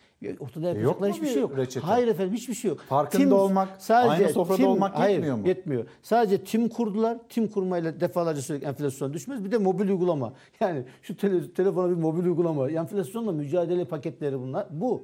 Yani enflasyonla mücadele kapsamlı olması lazım. Güveni tesis edecek hem para politikası ayağı hem maliye politikası ayağı hem de yapısal reform ayağı olan bir bir program ortaya konması lazım. Şimdi bu yapılmadığı sürece konuşulan her boş laf bu şekildeki laf bu tedirginliği biraz daha artırıyor.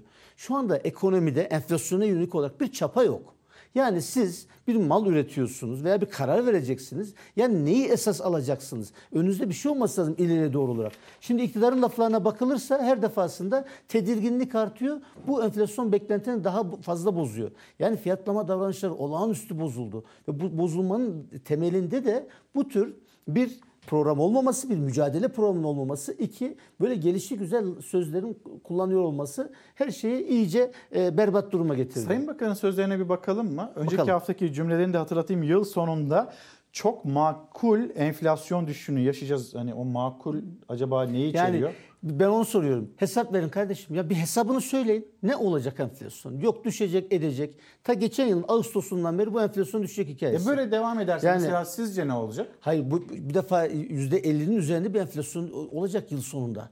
Sadece şu anda tek güvendikleri şey bu da bir aciziyet ifadesidir. Biz aciziz. Biz bir şey yapamayacağız. Matematiksel olarak biliyorsunuz bu yılın aralığında %13,8'lik bir enflasyon vardı. O bazdan çıkınca istatistik olarak veya matematik olarak veya aritmatik olarak enflasyon düşecek diyorlar. Yani hükümetin enflasyonun düşmesine ilişkin elindeki tek şey e, araç bu oldu. Böyle bir şey olabilir mi ya? Bunu varsaymak da çok zor. O zamana kadar yaşayacağımız enflasyon ne olacak? Şimdi siz daha yeni doğalgaza yüzde, Yedi ay nasıl geçecek? Yüzde, e, tabii ki siz daha yeni doğalgaza yüzde elli zam yaptınız. Bu Ama zammın- inanç dedi, kararlılık dedi, güven dedi. Hayır efendim bunlar bunlar sadece boş laf. Bunlar yani bunlar bu- bu sözden öteye gitmiyor. Millet icraata bakıyor. İşte o yüzden diyorum. Şimdi bir şey yapmayıp bir de bunları konuşup yok pazarı biliyoruz, yok şöyle biliyoruz, yok efendim faizin be- belini büktük, şimdi enflasyon sıra enflasyonda falan gibi böyle sözler insanların, piyasa oyuncularının, bu yerli olur, yabancı olur, üreten insanların veya işte finans sektöründeki insanların, bize kredi veren, vermek isteyen insanların veya ülkeye para getirecek insanların güvenini bozuyor. Güven bozulduğu zaman, belirsizlik arttığı zaman bu nedir biliyor musun? Hep en kötü fiyatlanır. Ekonominin kuralıdır bu. Belirsizlik arttığı zaman, güvensizlik varsa en kötü fiyatlanır. Şu anda olan o işte CDS'lerimiz Türkiye'nin niye 700'lere kadar geldi? Sayın Bakan'ın sözlerine bir bakalım mı? Bakalım. Hep birlikte son vermiş olduğu mesaj hani e, Nisan'dı sonrasında yaz aylarına çekildi. Şimdi de enflasyon Aralık. Aralık'ta düşecek. Enflasyonla da yaz aylarından itibaren düşüşü hep beraber görmüş olacağız. Enflasyon yavaş yavaş yoluna giriyor ve Aralık ayından itibaren her ay enflasyonun nasıl düştüğünü hep beraber göreceğiz. Pazardaki fiyatları biliyoruz. Biz ayda yaşamıyoruz. Bu ülkede yaşıyoruz. Sokağındayız, pazarındayız. Zorluklar var, sıkıntılar var. Enflasyonu görüyoruz.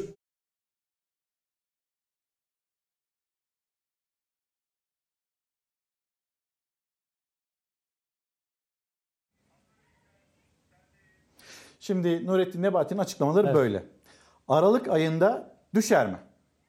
Aralık ayında sadece şimdi az önce söyledim. Aralık ayında %13 küsürlük 14'e yakın bir enflasyon rakamı vardı. Aritmatik olarak o bazdan çıktığı zaman enflasyonun düşeceğini söylüyorlar ki bu yanlış bir hesap.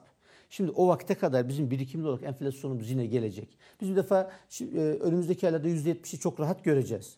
Eğer %70'i evet göreceğiz. %70'i çok rahat görüyor. 61 zaten Yani şu anda. Şimdi yani akademisyenlerde zaten 3 haneli, %20 üzeri. tabii tabii akademisyen- TÜİK'te de mi %70'i göreceğiz? Yüzde TÜİK'te 170'i görüyoruz. Zaten onu tahmin etmeye çalışıyoruz. Yoksa ya vatandaşın yaşadığı enflasyon bunların çok üzerinde. Üretici enflasyonu TÜİK yine yüzde 115 olduğunu söylüyor. Bağımsız akademisyenlerin en ak grubu yüzde 123 diye enflasyona. Biz TÜİK'te yüz- şu anda yüzde 61 olanın yüzde 70'in üzerine çıktığını göreceğiz.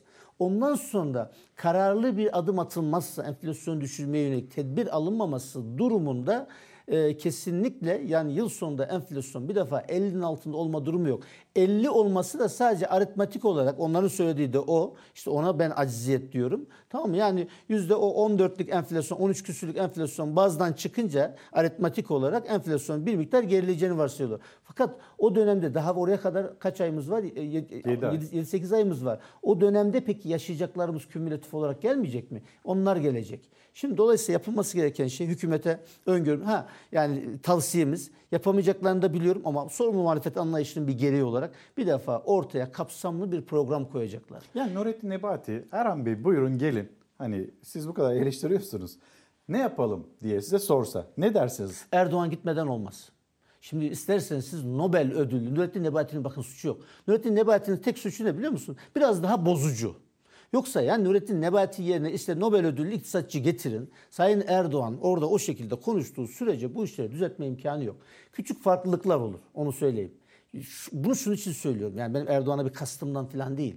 Yani şeyi esas bozucu faktörü yani e, Faiz sözleri, faiz sebep enflasyon sonuç mesela yaklaşımı. Ha, bana eğer şunu vereceklerse ekonomiye ilişkin tek yetkili sizsiniz. Tamam hiçbir işinize karışmayacağız. Ekibinizi kuracaksınız ve istediğiniz politikayı uygulayacaksınız deseler biz bu işi düşürürüz ayrı bir şey. Ama e, onu, onu yapılmıyor ki. Bu çok güçlü bir varsayım. Yani bunu varsaymak yanlış. Erdoğan diyor ki faiz sebep enflasyon sonuç diyor. Efendim politika faizi öyle olacak diyor. Şimdi 40 puan üzerine gelmiş negatif reel faiz. Ha bu piyasada faizin düşmesi anlamına gelse başımız üzere biz faiz yüksek zaten düşmesi lazım diyoruz. Ama siz politika faizini %14'te düş- tutarken eğer piyasadaki faiz 25 30 sa 35 ise kimi müşteriye verilen faiz o zaman siz faizi düşürmüş sayılmazsınız. Şu anda yapılan şey bankaları besliyoruz. Bankalar tarihi en yüksek karlarını yapıyor. Ya milletten esirgediğimiz parayı yani ekmekten KDV alıyorsun. Şimdi bankacılık sektörüne oluk oluk aktarıyoruz. Nasıl aktarıyoruz? %14 ile bankalara para veriyor muyuz? Veriyoruz. Bankalar kaçta satıyor bunu? 25-30'da satıyor. 35'te satıyor yerine göre. Ya niye böyle bir şey yapalım? Bir ikincisi bankalara diyorsunuz ki kur korumalı mevduatın hani maliyetleri maliyeti var hazineye de karı nereye bir kısmını vatandaş alıyor ama esas karı da e, bankalar alıyor yine. Bankalara %17 ile en fazla maksimum 17 olabiliyor. 14 artı 3 kuralı var çünkü. 17 ile biz 690 milyar en son açıklanan rakamı söylüyorum. Milyar liralık mevduat topladık. %17 ile.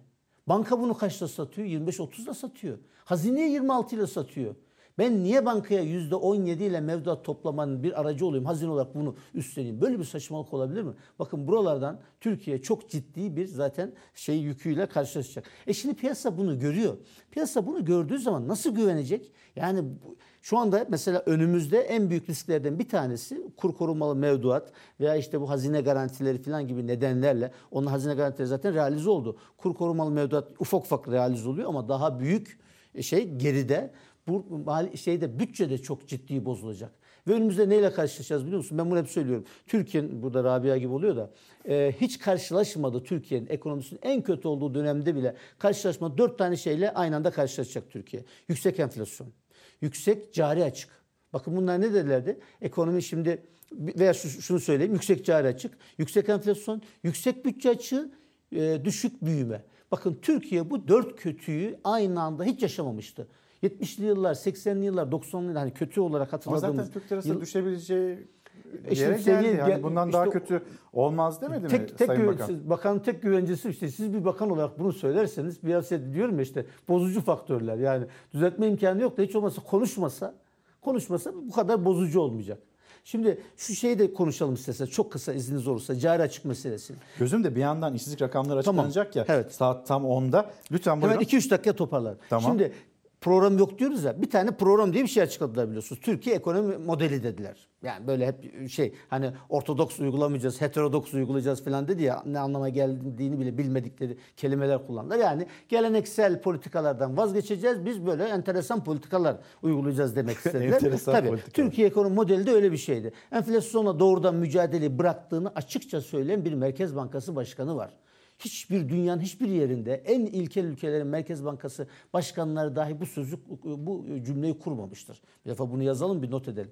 Şimdi dedi ki biz doğrudan mücadele yapacağız. Nasıl yapacağız? İşte kur Türk lirası değer kaybedecek, ihracatımız coşacak, Türkiye'ye döviz bollaşacak yani cari fazla vereceğiz. Döviz bollaşacak. Döviz bollaşınca dövizin fiyatı düşecek. Dövizin fiyatı düşünce de enflasyon düşecek. Hani Nasrettin Hoca'nın çalı hikayesi vardır ya. kolay. Tamam mı? İyi yani. Ya iyi. Yani böyle bir böyle bir model koydular. Model çöktü. Niye çöktü? Buna şimdi Ağustos, Tam Eylül, olacaktı. Ekim'de tamam mı? 3 ay cari fazla. Şimdi cehalet de diz boyu bu, bu iktidarda. Bu iktidarın şey, e, bürokratlarında ve siyasilerinde. Şimdi 3 ay Türkiye cari fazla verdi diye ondan sonra hep cari fazla verecek zannettiler. Ya ikaz ettik bunlar. Bakın Mehmet Muşu Plan Bütçe Komisyonu üyesiydim o zaman ta şeyde Kasım ayında. Bakın yanılıyorsunuz. Türkiye'nin bu 3 ay verdiği cari fazlaya güvenerek bir model koydunuz ortaya. Bu model çalışmaz, çalışmaz, çalışmaz dedik. Niye çalışmaz? Çünkü bizim cari fazla verebilmek ne demek? İhracatınızın yani dış ticaret fazlası veya ithalatınızdan fazla olması, döviz gelirinizin döviz gelirinden fazla olması ancak yapısal bir sanayi dönüşümüyle olur, tarım dönüşümüyle olur. Bunları yapmadığınız sürece kriz etkisidir. Krizden kaynaklanan nedenlerle biz fazla veriyoruz dedik. Nitekim dediğimiz çıktı. Kasım ayında cari açık verdik. Aralık ayında cari açık verdik. Ocak ayında verdiğimiz cari açık tarihi en yüksek cari açık oldu. Şimdi Şubat'ın da dış ticaret rakamları açıklandı. Cari açık rakamlar açıklanmadı ama dış ticaret rakamlarında mesela geçen yıl 6.4 milyar dolar 2 aydaki dış ticaret açığımız şeyde bu yıl 18.2 milyar dolar. 3'e katladı. Şimdi fazla vereceğiz derken geçen yılın 3 katı kadar açık veren bir şey. Dolayısıyla Türkiye ekonomi modeli çöp oldu. Yani model dedikleri şimdi modelsizlik zaten çöptü. Şey olarak mantık olarak yanlıştı ama bunu bizzat yaşayarak da görmüş olduk. Özetle şunu söylüyorum. Tamamen hiçbir şekilde bir model veya herhangi bir program yok. Söyledikleri her şey en fazla 2 ay yaşıyor. Çin model 15 gün yaşadı. 2 ay yaşadı. Şimdi de aslında bir, geçen hafta şey dedi yeni bir safhaya geçeceğiz. Yani böyle sürekli bir bir safha, bir model filan hepsi tükeniyor. Söyledikleri her şey en fazla 1-2 ay ömrü oluyor. Ama bu arada Türkiye vakit kaybediyor. Bu arada telafisi mü- mümkün olan işlerin e, maliyetleri artıyor. Şimdi bunlardan etkilenen yani geniş bir kesim var. Toplumun geniş bir kesimi bunlardan etkilenirken Elbette. şimdi e, bürokratlar var. Muhalefetin ballı bürokrat olarak nitelendirdiği böyle çift maaş, huzur hakları vesaire. Şimdi yeni bir kurum, Et ve Süt Kurumu, kapısında insanlar ucuz eti alabilmek için Hazine Bakanlığı'nda 100 bin liranın üzerinde o maaşı alan bakan yardımcısını görmüştük. Şimdi o kurumda da çift maaş alanlar varmış. Bir haberimizi Hmm, izleyelim. olur. Böyle nereye varacağız? Onu da sorayım size. Buyurun. Hasan Hüseyin Aydemir, Et ve Süt Kurumu Yönetim Kurulu üyesi. Aynı zamanda Tarım ve Orman Bakanı müşaviri ve Tarım Kredi Kooperatiflerinin denetçisi. Kamuda çok maaşlı bürokratlar tartışmasında son adres Et ve Süt Kurumu. Vatandaşın ucuz et için kuyruğunda beklediği kurumun 6 yöneticisinden 4'ünün çok maaşlı olduğunu söyledi CHP'li vekil. Kırmızı etler biraz daha fiyatları olduğu için alamıyoruz. Yani keşke alabilsek ama olmuyor. Türkiye genelinde 18 ayrı satış noktası var Et ve Süt Kurumu'nun. Her satış noktasının önünde de her gün binlerce insan. Vatandaşın sabahın ilk ışıklarıyla kapısında ucuz et kuyruğuna girdiği Et ve Süt Kurumu 2018, 2019 ve 2020 yıllarını zararla kapattı. Son 3 yılda Et ve Süt Kurumu'nun toplam zararı 748 milyon 771 bin lira. Ama kurumun yönetim kurulundaki 4 ismin kamuda başka görevlerinin olduğu da ortaya çıktı. Yani asıl görevlerinin dışında Et ve Süt Kurumu Yönetim Kurulu üyelikleri için de maaş aldıkları. Hasan Hüseyin Aydemir onlardan birisi. Eski Tarım Bakanı Bekir Pakdemirli'nin FETÖ'den tutuklu abisinin kayınbiraderi de olan Aydemir, Et ve Süt Kurumu Yönetim Kurulu üyeliğinin dışında Tarım Bakanlığı'nda müşavir.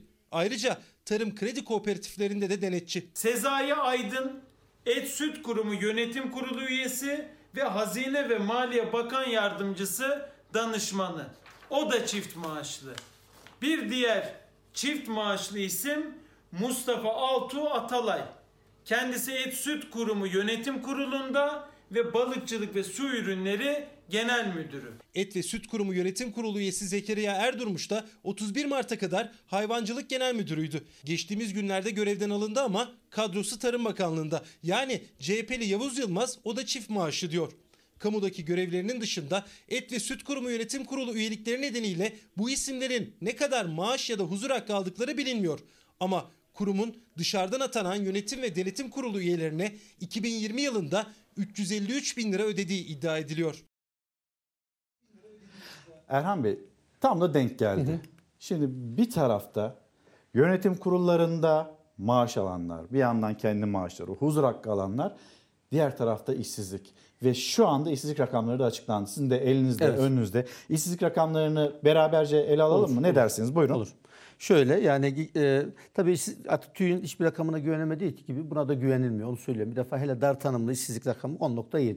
Yani işsizliğin düştüğü söylüyor. Sürekli düşen bir işsizlik var. Yani vatandaş baksın ya etrafında. Düşmüş. Yani nasıl düşmüş? Kim iş bulmuş? Artık insanlar iş bulma ümidini de kaybettiği için diyor ki gelen anketçiye ya aramıyorum diyor. Ne yapayım? Arıyorum, iş bulamıyorum. Şimdi bu aramıyorum dediği anda onu şey işsiz kabul etmiyor. Böyle bir sistemimiz var. O yüzden geniş tanımlıya bakmak lazım. Orada yine garip bir şekilde 0.9 puanlık bir düşüş var ama şey mevsimsel düzeltilmiş olarak bakıyorum. Evet. 21,8 yani %22 Türkiye'de bir işsizlik var. Bakın Amerika ölüyor, şura bitiyor falan diyorlar. Amerika'da pandemide bu yükselmişti. Amerika şu anda %4'e düşürdü işsizliğini.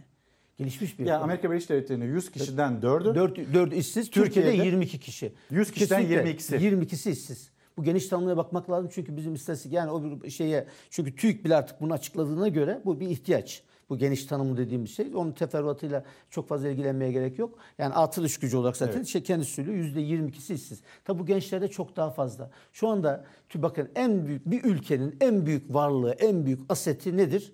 Nüfusudur. Özellikle genç nüfusudur, eğitimli nüfusudur. Türkiye'de sadece her üç gençten bir tanesi çalışıyor İlker Bey. İki tanesi ya iş gücü piyasasının dışında iş bulamadığı için iş aramıyor veya işsiz. Yani her üç gencinden bir tanesi çalışan bir ekonominin yani bu halin devam etmesi durumunda ilerlemesi mümkün değil. E onlar da asgari ücretle çalışıyor. Onlar asgari ücret tabii çalışan yoksullar kavramıyla son yıllarda Türkiye ciddi olarak tanıştı. E, çalışan yoksullar. İşi olan da zaten işsiz olan perişan. Ama işi olan da yoksul Çünkü e, şu anda biliyorsunuz işte asgari ücretin 675 lira üzerinde bir açlık sınırı var Türk İş'in. Türk İş'in iktidara ne kadar yakın olduğunu biliyoruz yani.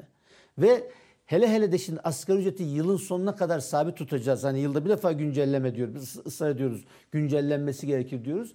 Eğer değiştirilmezse bu bakın yani 2500-3000 lira civarında altında kalacak. Açlık sınırının altında kalacak e, asgari ücret. Asgari ücretle ilgili son bir açıklama var. AK Parti Genel Başkan Yardımcısı Hamza Dağ'dan bir dinleyelim. Hem işsizlik hem de asgari ücret bu geçim meselesine tekrar bir geri dönmüş olalım. peki. Buyurun.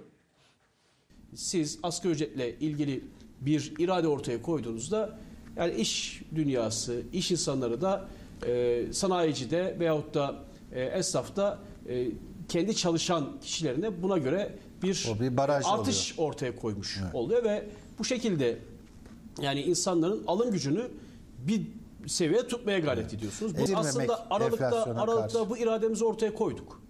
Yani Aralık ayında e, %50'ye yakın işte e, asgari ücrette, sabit gelirli de e, artışlar ortaya konuldu. E, şimdi takip ediliyor. Yani ilgili bakanlıklarımız tarafından takip ediliyor. Gelen verilere göre yani yeni zaten e, Temmuz ayında e, biliyorsunuz memurlarla ilgili bir gündem var. Asgari ücretle ilgili gündem genelde Aralık'tan Aralık'a oluyor. Genelde yasal olarak böyle oluyor. Bunlar takip ediliyor. Takipteki sonuca göre e, bir e, karar önümüzdeki süreçte yani bu konuda enflasyon altında bir durum ortaya çıktığını gözlemlediğimiz an müdahale etmekten kaçınmayız. Hamza Dağ Kanal 7'de Mehmet Acet'e konuştu ve gerekirse yapılır dedi. Gerekmeyebilecek bir noktada mıyız? Yani daha ne olması gerekiyor gerekmesi için? Az önce onu ifade ediyoruz. Mart ayı Mart ayı elimizde açlık sınır rakamları var. Bu e, asgari ücretin 675 lira üzerinde. Açlık sınırı. Yani sadece gıda ihtiyacı. Ya bir işçinin, bir ailenin bütün ihtiyacı gıda mı? Bunun dışında ev kirası yok mu? Giyimi, kuşamı, elektriği, suyu, ne bileyim ben doğalgaz faturaları yok mu? Daha nasıl bir şey olacak da yani asgari ücretin güncellemesi Türkiye'de gündeme gelecek? Bizim genel başkanımız bakın biz bunu ta ne zaman söyledi biliyor musunuz? Meral Akşener, Sayın Akşener. 22 Aralık'ta söyledi. Yani daha asgari ücret açıklandı fakat devreye girmedi. Enflasyonun çok hızlı gideceğini biz bildiğimiz için yüksek enflasyon dönemlerinde böyle yılda bir defa ücret ayarlaması olmaz İlker Bey. Şimdi bu bizim mesela geçmişte O zaman bir gereklilik işte yani diyeceğim. Temmuz Çok ayında mı? Ne zaman? Ya da Hayır, aylık bir, de, bir defa şunu söyleyeyim. Defa daha önce bu yılda asgari ücret yılda iki defaydı. Nasıl memur ve emekli maaşları şu anda iki defaysa asgari ücret de öyleydi. Fakat Türkiye AK Parti hükümetleri döneminde yine enflasyonla mücadelede başarı gösterdiği dönemler oldu. O zaman yılda bire düşürülmüştü. Çünkü yüzde beş, altı, yedi enflasyonunuz var. Onu e, gözetecek şekilde bir rakam veriyorsunuz. Çok problem değildi. Ama şu anda şu anda bunun 3 ayda bir yapılması lazım. Hem memur Üç hem ayda emek. bir. Evet efendim öyle. Çok daha önceden öyleydi. Yüksek enflasyon dönemlerinde. Bu düşük enflasyon dönemlerinin, çok düşük enflasyon dönemlerinin bir mekanizmasıdır. Şimdi siz %70'e varmışsa enflasyon, bakın %70'i yılın sonunda vermiş olsa bile, geçenlerde Hakan Karar'ın bir çalışması vardı. Bilkent'te profesör, eski Merkez Bankacı biliyorsunuz. Yani yıl dönemin sonunda, diyor bir yılın sonunda %70 enflasyon kadar artış yapmış olsa bile dönem içerisindeki refah kaybı %30'dur diyor. Yani dönem sonunda enflasyon kadar vermeniz yetmiyor. Çünkü sizin maaşınız şöyle sabit gidiyor değil mi? 4250 4250 gidiyor. En sonunda diyorsunuz, diyorsunuz diyelim ki 6 yaptınız Aralık ayında. Ama o arada enflasyon böyle gitti. Bu aradaki alan yani refah kaybı alanı. Dolayısıyla şimdi bunların verilmesi lazım. Bu refah kaybının fazla oluşmaması için, insanların çok daha fazla bunalmaması için biz e, bizim kanun teklifimiz de var. Şubat ayında benim imzamla verilmiş kanun teklifimiz de var. Nisan, Temmuz ve Ekim başlarında hem emekli hem de memur maaşlarında biz onu asgari ücret için verdik ya. diğerlerinde var de mı? Günce, hayır oran yok. Onun mekanizması yapılır. Yani bu şimdi bütün ekonominin yükünü şu anda iktidarın yapmaya çalıştığı o. Bütün ekonominin yükünü geliyor çalışanın üzerine bindiriyor.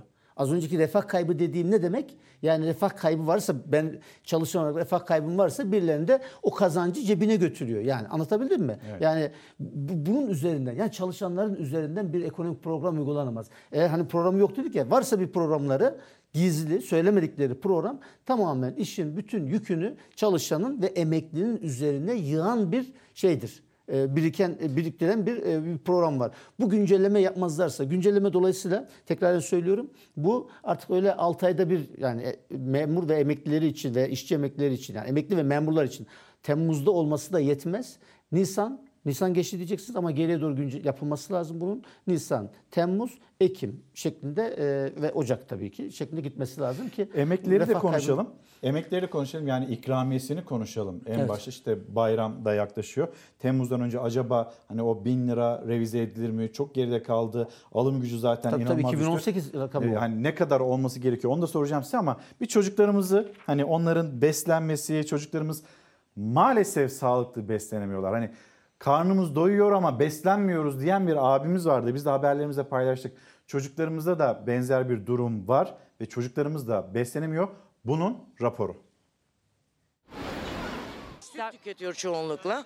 Yani bir de meyve. Ölçerek ölçerek yani almak zorunda kalıyoruz. Yani böyle bol diye bir şey yok. Yani bir bardak vereceğime yarım bardak veriyorum. İnsanlar ne bulursa yemeye, ne bulursa çocuklarını doyurmaya çalışıyor. Çocuklara her gün yumurta verebiliyor musunuz? Yumurta her gün vermez. Haftanın iki günü, üç günü öyle. Bir bardak değil, yarım bardak süt. Her gün değil, haftanın 3 günü yumurta. Çocukların gelişimi için en önemli gıdalar, aynı zamanda en pahalı gıdalar. Anne babalar zam geldikçe mecburen sofradan kısıyor. Öncekine göre tabii düşürmek zorunda kalıyoruz. Yani zorunda kalıyoruz. Yani normalde ben tabii ki niye çocuğumun yiyeceğini içeceğini kısıtlayayım ama e, buna mecbur bırakılıyoruz. Öyle kalıyor. Tek tip beslenmeye başladılar. Sürekli makarna yemek gibi, sürekli hazır çorba yemek gibi işte sürekli mesela işte askıda ekmek varsa onu beklemek gibi.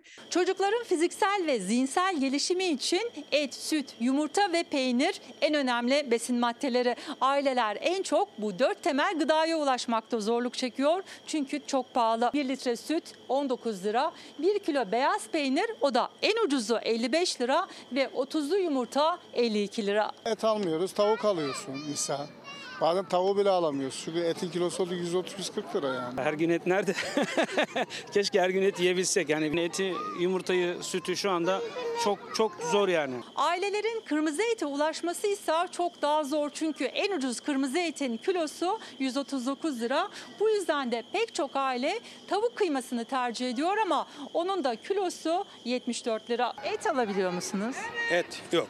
Yani 50 liralık, 20 liralık, 30 liralık öyle bir şey. O da tavuk kıyması. Mama falan alırken zorlanıyoruz bayağı. Yani normalde kullandığımız mamalar 150-160 lira arası. Ek gıdaya başladık işte mamayı biraz kesiyoruz artık. Yani mama al- almak artık kesinlikle bir lüks haline geldiği için bebeğe işte hazır çorba, işte yo- yoğurt ne bulursa artık hani onun böyle püresi- püresini yapıp yaşı gelsin gelmesin onu yedirmeye çalışıyor e, aileler. Son araştırmalara göre çocuklarda kansızlık ve zayıflık oranı arttı. Bodur çocuk oranı da yükseliyor. Bu ne demek? İşte bir nesil sağlıksız geliyor demek yeterli besini alamadığı için. Bir an önce yani tedbir alınmalı çünkü sonrasında o sağlıksız nesiller işte öğrenme güçlüğü çeken yetersiz beslenmenin etkisiyle böyle bir nesille karşı karşıya gelecekler. Ne pişiyor evde? Sebzeden zaten sebze yüzü gördüğümüz yok. Ama normal evde pişik nerede? Çorbasıdır, işte patatesidir. Bugün de patates de pahalandı. Soğan 8 lira olmuş galiba. Betül Hanım günaydın. Hastanelere bağlı taşeron fizyoterapistler onlar ne zaman kadroya alınacak? Bizim sesimizde olur musunuz demiş Betül Hanım. Biz de buradan isteğinizi dillendirmiş olalım. Çocuklarımızın durumu bu. Sizin de bununla ilgili bir çalışmanız Bizim, evet, var. Bu konu bizim İyi Parti olarak çok üzerinde durduğumuz bir konu. Hatta bununla ilgili bir projede kamuoyuna takdim ettik. Rüzgar Gülü projesi diye. Devlet okullarında okuyan ilk e, yani şeyde ilkokuldan liseye kadar olan dönemdeki yaklaşık 15-16 milyon öğrencimize hem sabah hem de öğlen yemeği projesi ücretsiz. Devletin bunu yapmasını vaat ediyoruz. Hesabını kitabını yaptık. 26 milyar lira mesela bir bütçeye yükü oluyor. Ama bu şu, şu açıdan çok önemli. Çocuklarımız aç. Yani e, ya şeyi besleniyor. Eğer bunu yapmazsak ne olur? Bunu yapmazsak fiziksel olarak ve zihinsel olarak çok ciddi problemlerle karşılaşacağız. Böyle bir nesil yetişiyor. Yani gerekli proteini alamıyor. Yani burada tabii bir beslenme uzmanlarının şey yapacağı bir takım programlar çerçevesinde yapılacak bu. E, dolayısıyla mesela şu anda ciddi bir bodurluk başladı çocuklarda. Yani bu çok ciddi bir tehdittir. E, zihin olarak da yeterli protein almayan çocuk ze- zeka anlamında da kendisini geliştiremiyor. Bu, bu toplum açısından çok ciddi bir şeydir bu. Risktir önümüzdeki dönem için. Biz bunu gördüğümüz için böyle bir proje inşallah yani İYİ Parti iktidarında veya İYİ Parti'nin içerisinde olacağı bir iktidarda, Millet İttifakı iktidarında bu projeyi uygulayacağız. Bu çok önemli. Yani sabah kahvaltısı ve öğlen yemeği çocuklarımıza belli bir program dahilinde ücretsiz olarak devlet okullarında verilecek. Bütçe yükü de 26 milyar lira. 26 milyar lira. Bunun hesabı kitabı her şey yapıldı. Bu 26 milyar lira brüt yükü. Bu bir sektör oluşacak. Onun getireceği e- ekonomik şeylerle birlikte, aktiviteyle birlikte zaten onu siz ekonomide karşılarsınız. Problem değil. Ve yerelden mesela temini yerelden. Bu bölgesel olarak bir avantajı da var. Yani o bölgede işte sütü, peyniri bilmem o bölgenin üreticisinden almak koşuluyla bir program. Detayları olan bir program. Bir zincir şeklinde Evet, bütün evet. sektörün birbirini e, destekleyeceği Destekleyeceği. bir proje. Peki emekliler, ikramiyeleri ne olmalı sizce? Şimdi e, biliyorsunuz 2018'de ilk kez bu oldu. E, ondan sonra 1000 liraydı. Geçen yıl 1100 liraya çıkartıldı. Epey bir sabit tutuldu. Şimdi burada tabii değişik göstergelerle baktığınızda aslında şöyle ben baktım 3000 mesela şimdi 2010 şundan da 2018'de biliyorsunuz e, da- damat bakanın dolar cinsinden borçlanması vardı. Yani kur garantisi verdi aslında o günden borçlandıklarına. Tamam mı? Şimdi bu, burada da o zaman emekliye de bir kur garantisi vermiş olsa 2018 rakamlarıyla bu 250 dolar. Şimdi 250 dolar bugünkü kurla çarptığınızda 3700 lira olması lazım. Şu andaki 1100 liradan. Enflasyonla baktığınız zaman yaklaşık o günden beri getirirseniz 2500. Efendim veya şeyle bakarsanız e, gıda enflasyonuna bakarsanız 2800 civarında bir şey çıkıyor. Ama hiçbir şey yapamazsanız geçen yılın enflasyonu kadar artıralım falan dediğinizde işte bu- bunlar yani bir sürü senaryo çalışılabilir. Bizim de inşallah Genel Başkanımız çarşamba günkü grup toplantısında İYİ Parti olarak bizim beklentimizin ne olduğunu, buna ilişkin beklentimizin ne olduğunu açıklayacak. Tam ben şimdi bir rakam vermem uygun düşmez ama değişik senaryolar. Yani bunun mutlaka ciddi bir güncelleme ihtiyacı var. Rakam çok öldü. Yani ilk çıktığı yıldaki değerine yaklaştırmamız lazım ilkesel olarak. Dolayısıyla bunun da bunun çok daha üzerinde bir rakam olması gerekiyor. Bütçe imkanları da göz önünde bulundurarak buna ilişkin biz de bir e, İYİ Parti olarak kendi rakamımızı açıklayacağız çarşamba günkü grup toplantısında. Şimdi e, bir yandan böyle erken seçim olacak mı olmayacak mı? Bir yandan Millet İttifakı'nın acaba adayı kim? Bu tartışmalar da devam ediyor. Burayı kısa kısa geçmek istiyorum.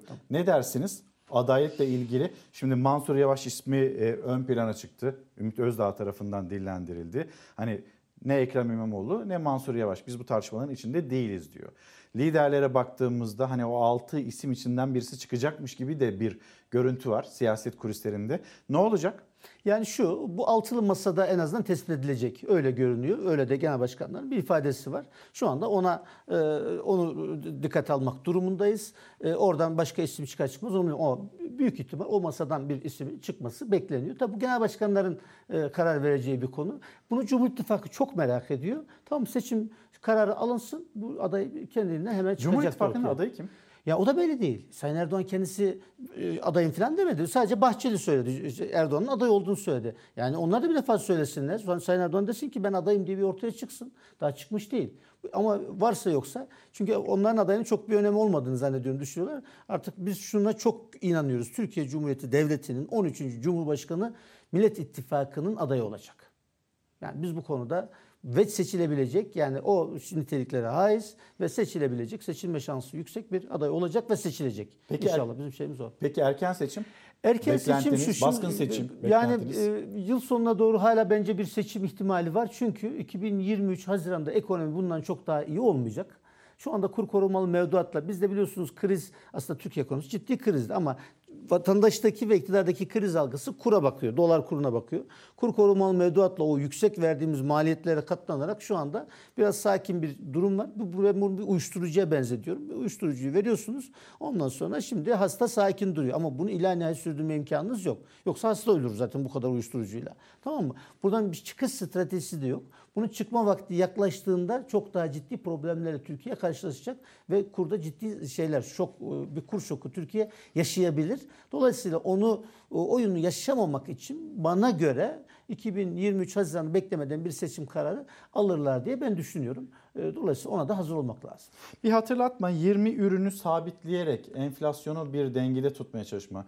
Türk Şeker bu arada e, 19.90'dan da e, domates satmaya başlıyor. Buyursun. Bir e, hem onun hatırlatmasını yapayım ve sabırla koruk helva olur. Cumhurbaşkanı Erdoğan açıklaması. Yani Hani nasıl olur? Ne kadar Ya sabredilirse artık olur. millet yani sa- sa- sabır taşı olur. Bu taş çatlayacak artık. Yani insanların tahammül edecek şey kalmadı. Yani insanlar evde ekmek götüremiyor. Bakın yani bir şeyin emeklinin bir buçuk iki saat boyunca bir halk ekmek kuyruğunda bir lira ekmeği ucuz alacağım diye beklemesi. Ya insanlar bu soğuğu var sıcağı var. Yani kar yağışı altında insanların beklediklerini gördük değil mi biz? Yani insanların ne kadar bunalmış olduğunu göstermek açısından bundan daha güzel bir resim olamaz. Ya 1 lira, 2 lira, 1 lira, iki tane alsa 2 lira tasarruf etmek için niye insanlar 2 saat orada beklesinler? Demek ki artık şuralarına kadar gelmiş. E, İnsanlar bolluk kuyruğu denildi onlara ama. Dolayısıyla bu sa- sabır filan efendim Bolluk kuyruğu da denildi mesela. ya işte onlar onlar onlar sizin şey hashtag gibi boş laf yani. Ya öyle öyle bir şey yok. Ne bolluk kuyruğu. İnsanlar yani e, kim şey yapabilir? Bekleyen gördünüz mü saray eşrafından o beş maaşlılardan hiç kuyrukta bekleyen gördünüz mü? Madem bolluk kuyruğuysa onların da beklemesi lazım. Yani zaten Türkiye'nin problemi. Türkiye'nin kaynakları var İlker Bey. Türkiye'nin kaynakları yanlış dağıtılıyor. Yani bir yandan o yandaş müteahhitleri besliyorsunuz. Yani bir sürü örneklerini sayabilirim. Elektrikle ilgili olup bitenleri bir gün özel bir oturum yapsak da ben size bunları anlatsam. Yani Türkiye niye fakirleştiği, fakirleşiyor bunu görmek açısından. Türkiye cidden ciddi bir şekilde soyuluyor. Yani onların aldığı ihaleler işte yapı işlet devlet projeleri, o 5 maaş, 3 maaş, o saltanat, şatafat, o işte eğlenceli efendim yemekler. Bu sadece bir tane yemek falan değil ki. Bütün anlayış bu şekilde. Bütün devlet harcamalarını bu şekilde yapıyorlar. E buraları böyle yaptığınız zaman vatandaşa para kalmıyor. Bu bütçe dediği şey bir tercih sistemi. Dolayısıyla yani e, dağılımdaki adaletsizlikten bu kadar sıkıntı arttı. Yani sıkıntının bu kadar yüksek olması, bir kesim insanın hiç efendim e, bu şeye erişememesi, yani bu refaha erişememesi bu e, iktidar tarafından yandaşlara dağıtmaktan kaynaklanıyor. Refahı oraya dağıtıyor. Artık bu tamamen çok net bir şekilde, çok belirgin bir şekilde bunu yapan bir iktidar var. Son soru efendim. EYT, emeklilikte yaşa takılanlar. Nedir formülü? Onu duymak istiyorlar. EYT şu. Şimdi biz e, yaklaşık 4.8 milyon. Biz bunun bir defa şunu söyleyeyim. Biz İyi Parti olarak EYT ile ilgili hesaplara en hakim siyasi partiyiz. İktidarda yok. Yani diğer siyasi partilerde olup olmaz o kadar şey değil ama şu anda hükümetin bunu çalışmış çalışacak bir kapasitesi yok. Bakın bu kadar acıdır. Şu anda iktidarın varsa söylesinler bize. Biz çalıştık şu tür şey geliyor hesabı var kitabı var desinler. Hiçbir hesap Aslında ortaya koymadan. hükümet tarafında e, o cümle kuruldu. Cumhurbaşkanı çift dikiş dedi, kapıyı kapattı. Tabii Cumhurbaşkanı- E şimdi yeniden böyle bu konuyu da değerlendiriyoruz gibi bir tartışma da Orada da devam yine ediyor. bir algı yönetiyorlar. Şeyden iktidar e, mensubu bir kısım e, şeyler, e, siyasiler zaman zaman EYT gündemimizde falan diyor. Fakat daha biz bunu Cumhurbaşkanı'nın ağzından duymadık. Cumhurbaşkanı o kapıyı tamamen kapattı. Ama çok az kaldı. EYT'liler merak etmesin. İnşallah biz bunu yapacağız. Eğer yapmazlarsa. Zaten kaynak varsa çok- bunu yapmak da mümkün. Efendim bu mümkün, mümkün. Şu anda zaten hiçbir hesabını kitabını yapamadıkları için bence bu işe giremiyorlar. Biz buna ilişkin hesaplarımızı teferruatlı bir şekilde açıkladıktan sonra bence iktidar da bunu yapma konusunda cesaretlenecek. Ben onu size söyleyebilirim. Yakın zamanda biz buna ilişkin işte Türkiye gündemi bir türlü sakinleşmedi. Bunun ilişkin biz kendi çözüm programımızı açıklayacağız İyi Parti olarak. Dolayısıyla ben ondan sonra bu iktidarın da yapma konusunda ciddi bir e, cesaret kazanacağını düşünüyorum. Onlar yapmazlarsa da inşallah vakit çok şey değil yani yaklaştı. E, zaten biz yapacağız. Bizim ilk öncelikli yapacağımız işler arasında hesabını, kitabını ne getireceğini, ne götüreceğini her her türlü şeyini biliyoruz. Efendim çok teşekkür ederim. Ben teşekkür sağ olun. ediyorum. Geldiniz. Sağ olun. Ekonomiye dair mesajlarınızı da paylaştınız bizimle. Hem işte EYT'yi konuştuk hem enflasyonu konuştuk. Son hani Taşeron meselesi, o taşeron. Onu da ekleyelim. Hem onlar var. Taşeronda ciddi adaletsizlik yapıldı. Bakın şu şoförler var. Hastane kayıt sisteminde olanlar var. Belediyede çalışanların bir kısmı işletmede çalışanlar. Kitler var. %70'e takılanlar var. Yani bu çok adaletsiz bir uygulama ya şu yapıldı. bu. Bunun Devlette para lazım. var ama herkese aynı zamanda yok. Evet ve adil değil. Adil verilmiyor. Yani bir tarafa veriyorsun, öbür tarafa vermiyorsun. Mesela tarım danışmanları var. 2700 liraya şey e, ziraat yüksek mühendisini kamu adına çalıştırılır mı? Asgari ücretin 4250 olduğu bir yerde. Şimdi mesela böyle bir şey var. Veya diğer işte e, vekil imamlar var, vekil öğretmenler var, ücretli öğretmenler var.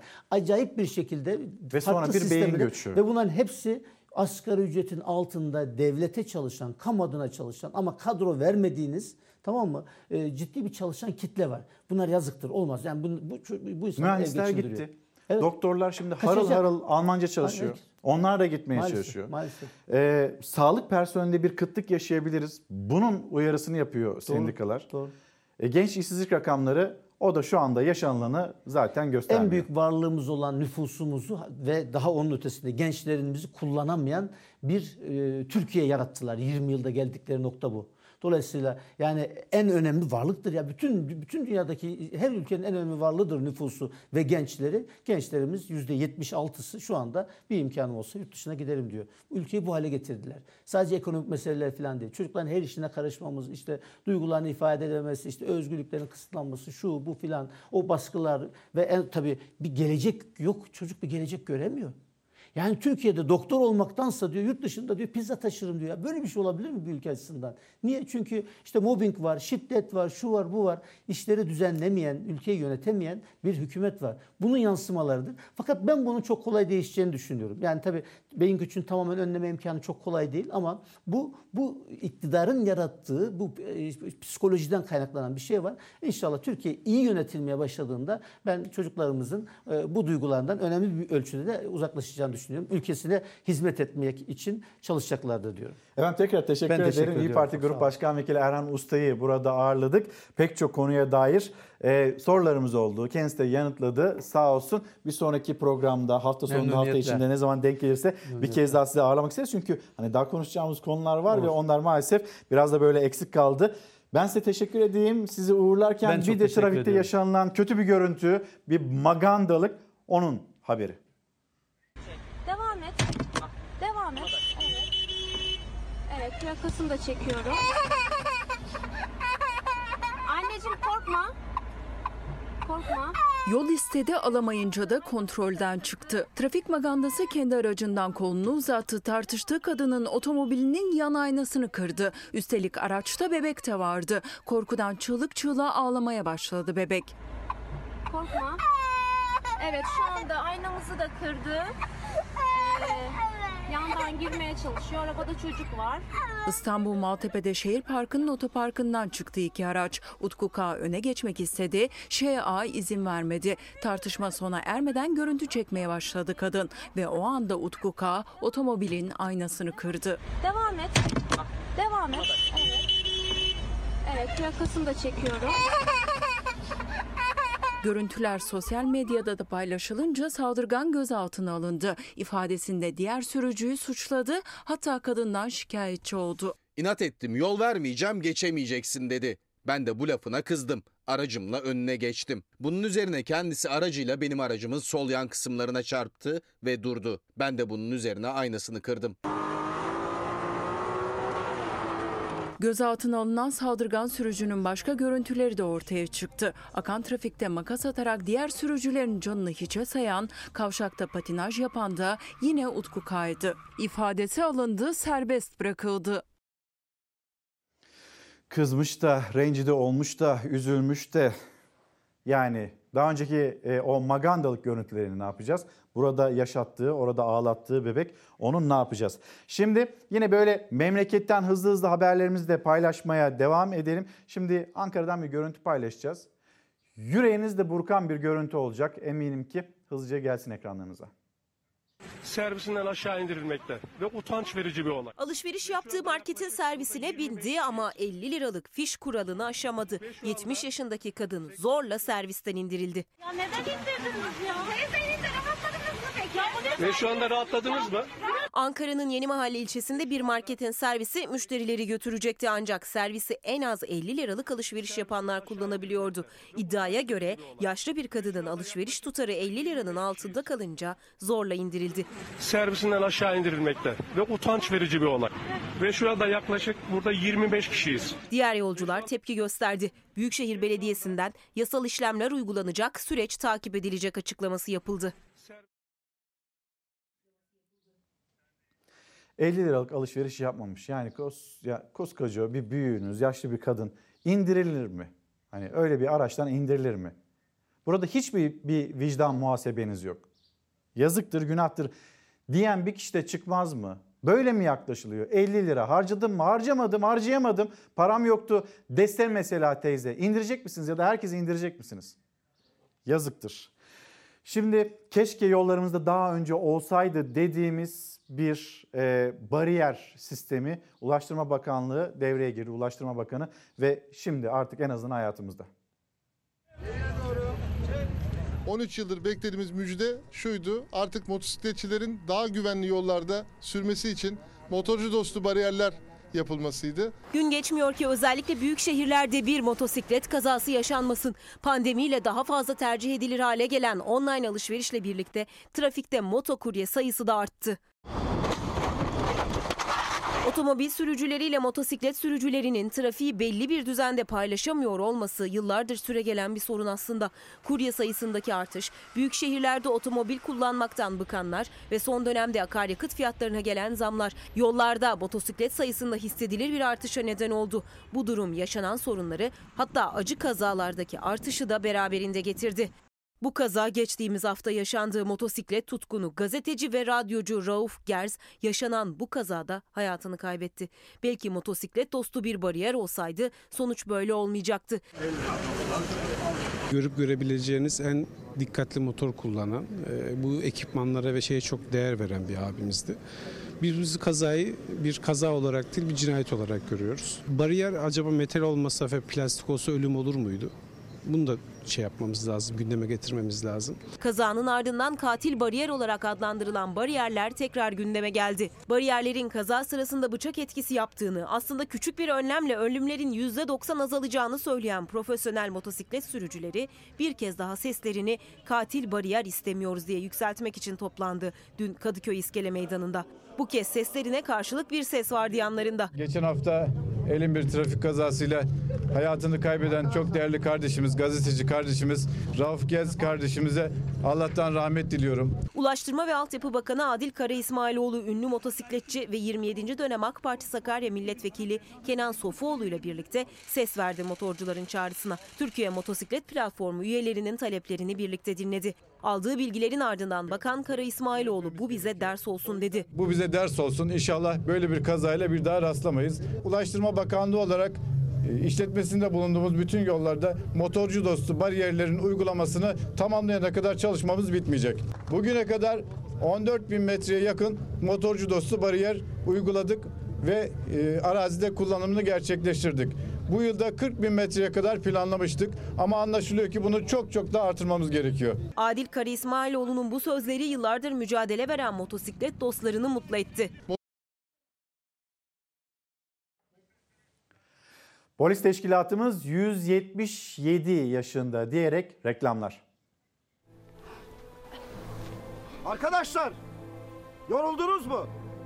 Emin olun daha zor olacak. Soğuk olacak, sıcak olacak, zorluklar olacak. Ama bu zorlukları sizin fedakarlığınız aşacağız. Unutmayın, size emanet edilen bir vatan, bir millet, bir bayrak var. Evlatlarım, gün gelecek soğukta kilolarca ağırlığı omuzlamak zorunda kalacaksınız. Bu uğurda zaman zaman nefesiniz kesilecek. Gerektiğinde tehlikenin üzerine korkmadan yürüyeceksiniz. Bu millet için bazen yollarda yıllarınızı feda etmek zorunda kalacaksınız. Sokaklarda geceleri ışık, huzura ses olacaksınız. Günlerce iz süreceksiniz. Gökyüzünde göz, yeryüzünde uzanan el siz olacaksınız. Sesimi duyan var mı? Unutmayın, omuzlarınızda bin yıllık medeniyetin sorumluluğu var. Ruhunda gözünü kırpmadan tüm tehditlere karşı cesaretini, yüreğini, canını ortaya koyan inanç var. Karada, denizde, havada kararlılığın var. Güvenli her şehirde, huzurlu her yüzde sizin alın teriniz, emeğiniz var. Her koşulda yorulmayan bir bedeniniz var. Unutmayın, bu yolda hiçbir zaman pes etmek yok. Daima hazır olacaksınız. Rahat. Hazır ol. Koşan adım. Marş, marş. Efendim bugün için noktalıyoruz. İki kitapla vedamızı edelim. Ebru Usanmaz, Amber Peri ve Büyülü Orman. Davut İzol içimdeki yalnızlığım kitaplarımızı göstereyim ve kapatırken her zaman gibi teşekkürümüz sizlere. Bizi izlediğiniz için teşekkür ederiz. Bir aksilik olmazsa yarın sabah saatler 8'i gösterdiğinde Fox ekranlarında Çalar Saat'te olacağız. Sizleri de bekleriz. Hoşçakalın.